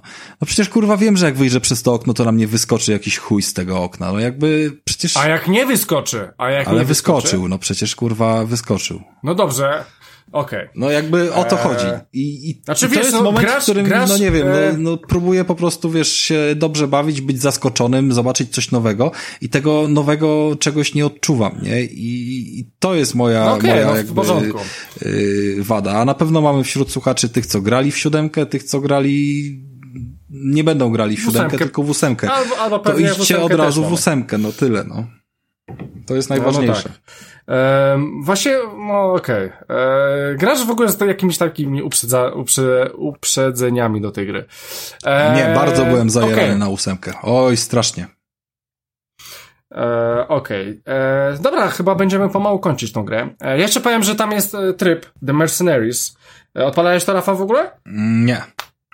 Okej, okay, więc słuchajcie, jest taki dodatkowy tryb wrzucony, coś na zasadzie hordy, mamy tutaj fale przeciwników, trzeba je zabijać w mechanice właśnie, e, w mechanice, no z rezydenta wiadomo, tam e, celownik strzelamy i tak dalej, w różnych lokacjach, e, takie na przedłużenie, bo e, tu miał się pojawić ten e, e tryb online, on się chyba Verse miał nazywać, Resident Evil Verse, jakoś tak, e, no ale jego nie ma, na premierę się nie udało, on pewnie się pojawi, jak chyba jak, jakiś nawet kod do płyty dostałem, nawet nie wiem. E, ale na razie cisza o tym. W sumie sa, sam się do końca e, nie dowiadywałem, kiedy to ma być e, i, i co to ma dokładnie być. Faktem jest, że ta ósemka dalej coś tam będzie jeszcze e, wprowadzała chyba jakiś e, konkretny multiplayer e, z normalnego, z normalnego wrażenia, znaczy z dobrego wrażenia, no po prostu, żeby ten multiplayer jest dobrą rzeczą. Ale nie wiem kiedy. Ale czyli koniec no, końców to jest po prostu zajebista gra, w którą warto zagrać, tak? Podsumowując. Warto zagrać na pewno. Co by nie narzekał, to warto zagrać. Ja, ja po prostu odbiłem się od wielu horrorów, tak? No horrory jest to raczej gatunek, którego nie lubię, bo, no po prostu nie lubię, nieprzyjemnie się w to gra, wolę sobie odpalić coś takiego lżejszego, a tutaj jednak to jest ciężki gatunek, nie każdy w to zagra, nie jest to casualowa sprawa, a jednak wydaje mi się, że e, ten Resident Evil jednak otwiera tak, taką furtkę do casuali, że zobaczcie, że horror e, może być dla każdego, no i robią to zajebiście, robią to na najlepszym poziomie, jaki może być. Nie wiem, czy grałem w lepszy horror, autentycznie nie wiem, czy, czy doświadczyłem lepszego horroru. Eee, w siódemkę dogram, Rafale, siódemkę dogram, ale to chcę ją dograć na wiarze. Eee, zobaczę, jak to będzie wyglądało i będę ja się, kurwa, Dani uprzedzał. I zrobimy odcinek o wiarze i będę je, jebał po niej jak po suce.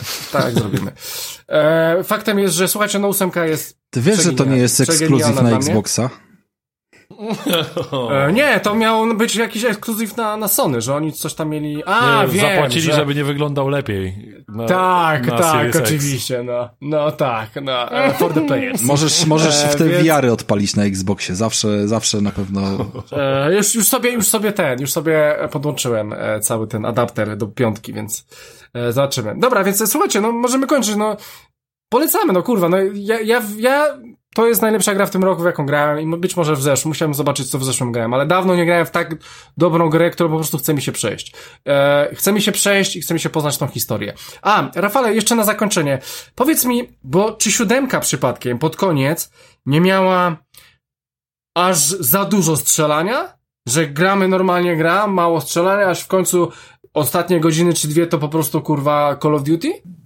Trochę tak. Nie, bo by było coś takiego, tak? nie jestem pewny, ale, ale z tego co. Trochę było, ale nie Call of Duty. No właśnie, no właśnie dokładnie. Dziękuję. To samo chciałem no. powiedzieć, że y, było tam więcej strzelania na końcu w tej siódemce, ale to było poniekąd uzasadnione fabularnie, więc mi to jakoś specjalnie no tak. nie przeszkadzało. Czyli po prostu, no właśnie to jest też mechanizm ósemki. E, całą, całą grę się zbroisz, a pod koniec po prostu napierdalasz. Znaczy powiem, powiem ci tak. Y jeszcze tego nie wiesz. Okej, okay, więc, więc super, nie będę, więc nie będę ja psuł końcówki nadzieję... w żaden sposób, ale, okay, więc... ale w siódemce faktycznie było tego po prostu rozciągania końcówki. W siódemce to, była, to było rozciąganie, bo mieliśmy jakiś tam fragment, etap, gdzie po prostu musieliśmy przebrnąć do końca i po prostu tych stworów wyłaziło coraz więcej. I w ósemce jest to samo oczywiście, ale w ósemce jest jeszcze pewien bonus i ten bonus yes! fajny, fajną bonus, robi robotę. Bonus. Znaczy fajną jak okay. fajną, ale no też jest uzasadniony fabularnie, więc też jest fajnie i okay, jest czymś okay. innym, no. No bo tam, y, nie wiem, czy z tego trylogii nie miało być bodajże. Ma być trylogia, tak, będzie. No, no, no, bo to właśnie te trzy, trzy, trzy części. seria trochę. E, tak. Dobra, słuchajcie, więc e, jak najbardziej my polecamy. Rafa mimo wszystko też poleca. E, ja jak najbardziej, Mikołaj pewnie kiedyś zagra. E, no i tyle. Słuchajcie, Resident Evil 8, e, super gra, e, dzięki patronom, dzięki jesteście wielcy. no i słuchajcie, 188 odcinek dobija, dobija ku końcowi już ponad dwie godziny grubo. Gdzie też dzięki wam w sumie możemy to robić tak długo. długa nam rozmowa wyszła z tego, to dobrze, bo gra jest tego warta. Eee, no i będziemy chyba dalej bawili się w AAA, już na mnie jeden czeka, dosyć świeża gra dwutygodniowa, chyba AAA to jest. Eee, no chyba będę ją niedługo odpalał eee, i pewnie będzie na, w nowym odcinku. E, słuchajcie, i e, oczywiście gdzie nas znaleźć? E, bezimienny.pl, bo, bo Rafał ostatnio zaniedbał to, więc ja będę musiał teraz 5 minut o tym powiedzieć. E, bezimienny.pl, e, tam wrzucamy odcinki, oczywiście jesteśmy na Facebooku i na grupie facebookowej. E, standardowo bezimienny podcast, poza tym oczywiście iTunes, e, wszystkie aplikacje podcastowe plus Spotify oraz YouTube dla leniwych. E, no i oczywiście jest, e, mamy jakąś tam e, chyba Instagrama mamy, ja wrzucam coś od czasu do czasu na Twittera. Poza tym, Rafale, mamy Discorda. Mamy Discorda, grupę bezimiennego podcastu. Piszcie, jeżeli chcecie zaproszenie, albo wyszukujcie ją sami. Trochę tam fajnych dyskusji staramy się podpalać. No i przede wszystkim uporządkować pewne, pewne wątki. Yy, dyskusje są tam prowadzone w jakiś tam trochę taki forumowy, yy, charakterystyczny dla Discorda, uporządkowany sposób. Jakiś pokoik na wojenki konsolowe, pokoik na yy, absurdy z branży, pokoik na ustawki jakieś giereczkowe i tak dalej, więc liczę, że z waszą pomocą troszeczkę jeszcze rozbujamy bardziej to miejsce. E, tak, i słuchajcie, oczywiście na, e, jesteśmy też na Patronite, patronite.pl. E, mamy jeszcze jeden wolny slot na grę.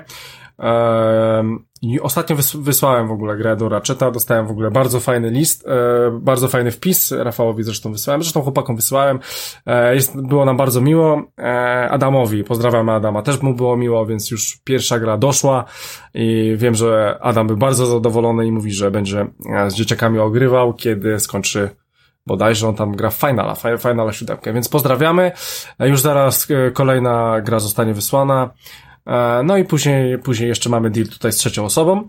E, no i słuchajcie, wchodźcie do Patronite'a, bo fajne rzeczy mamy, fajne rzeczy będziemy wysyłać, już e, tworzy się to wszystko fajnie. E, no i w sumie chyba tyle, nie? E, myślę, że 188 odcinek e, możemy zakończyć. Słuchajcie, dzisiaj nagrywał ze mną Rafał Radomyski. Dziękuję bardzo. Słuchajcie, nie był to Michał, był to Mikołaj, był to Mikołaj Wejzer. Tak, Mikołaj Weiser, to byłem ja, dzięki serdecznie. Weiser. To muszę cię tu poprawić. I słuchajcie, za pierwszym, za pierwszym mikrofonem był Krystian Kender, a my standardowo słyszymy się za dwa tygodnie, więc do usłyszenia, drodzy słuchacze, trzymajcie się. Siemanko. Hej. Hej.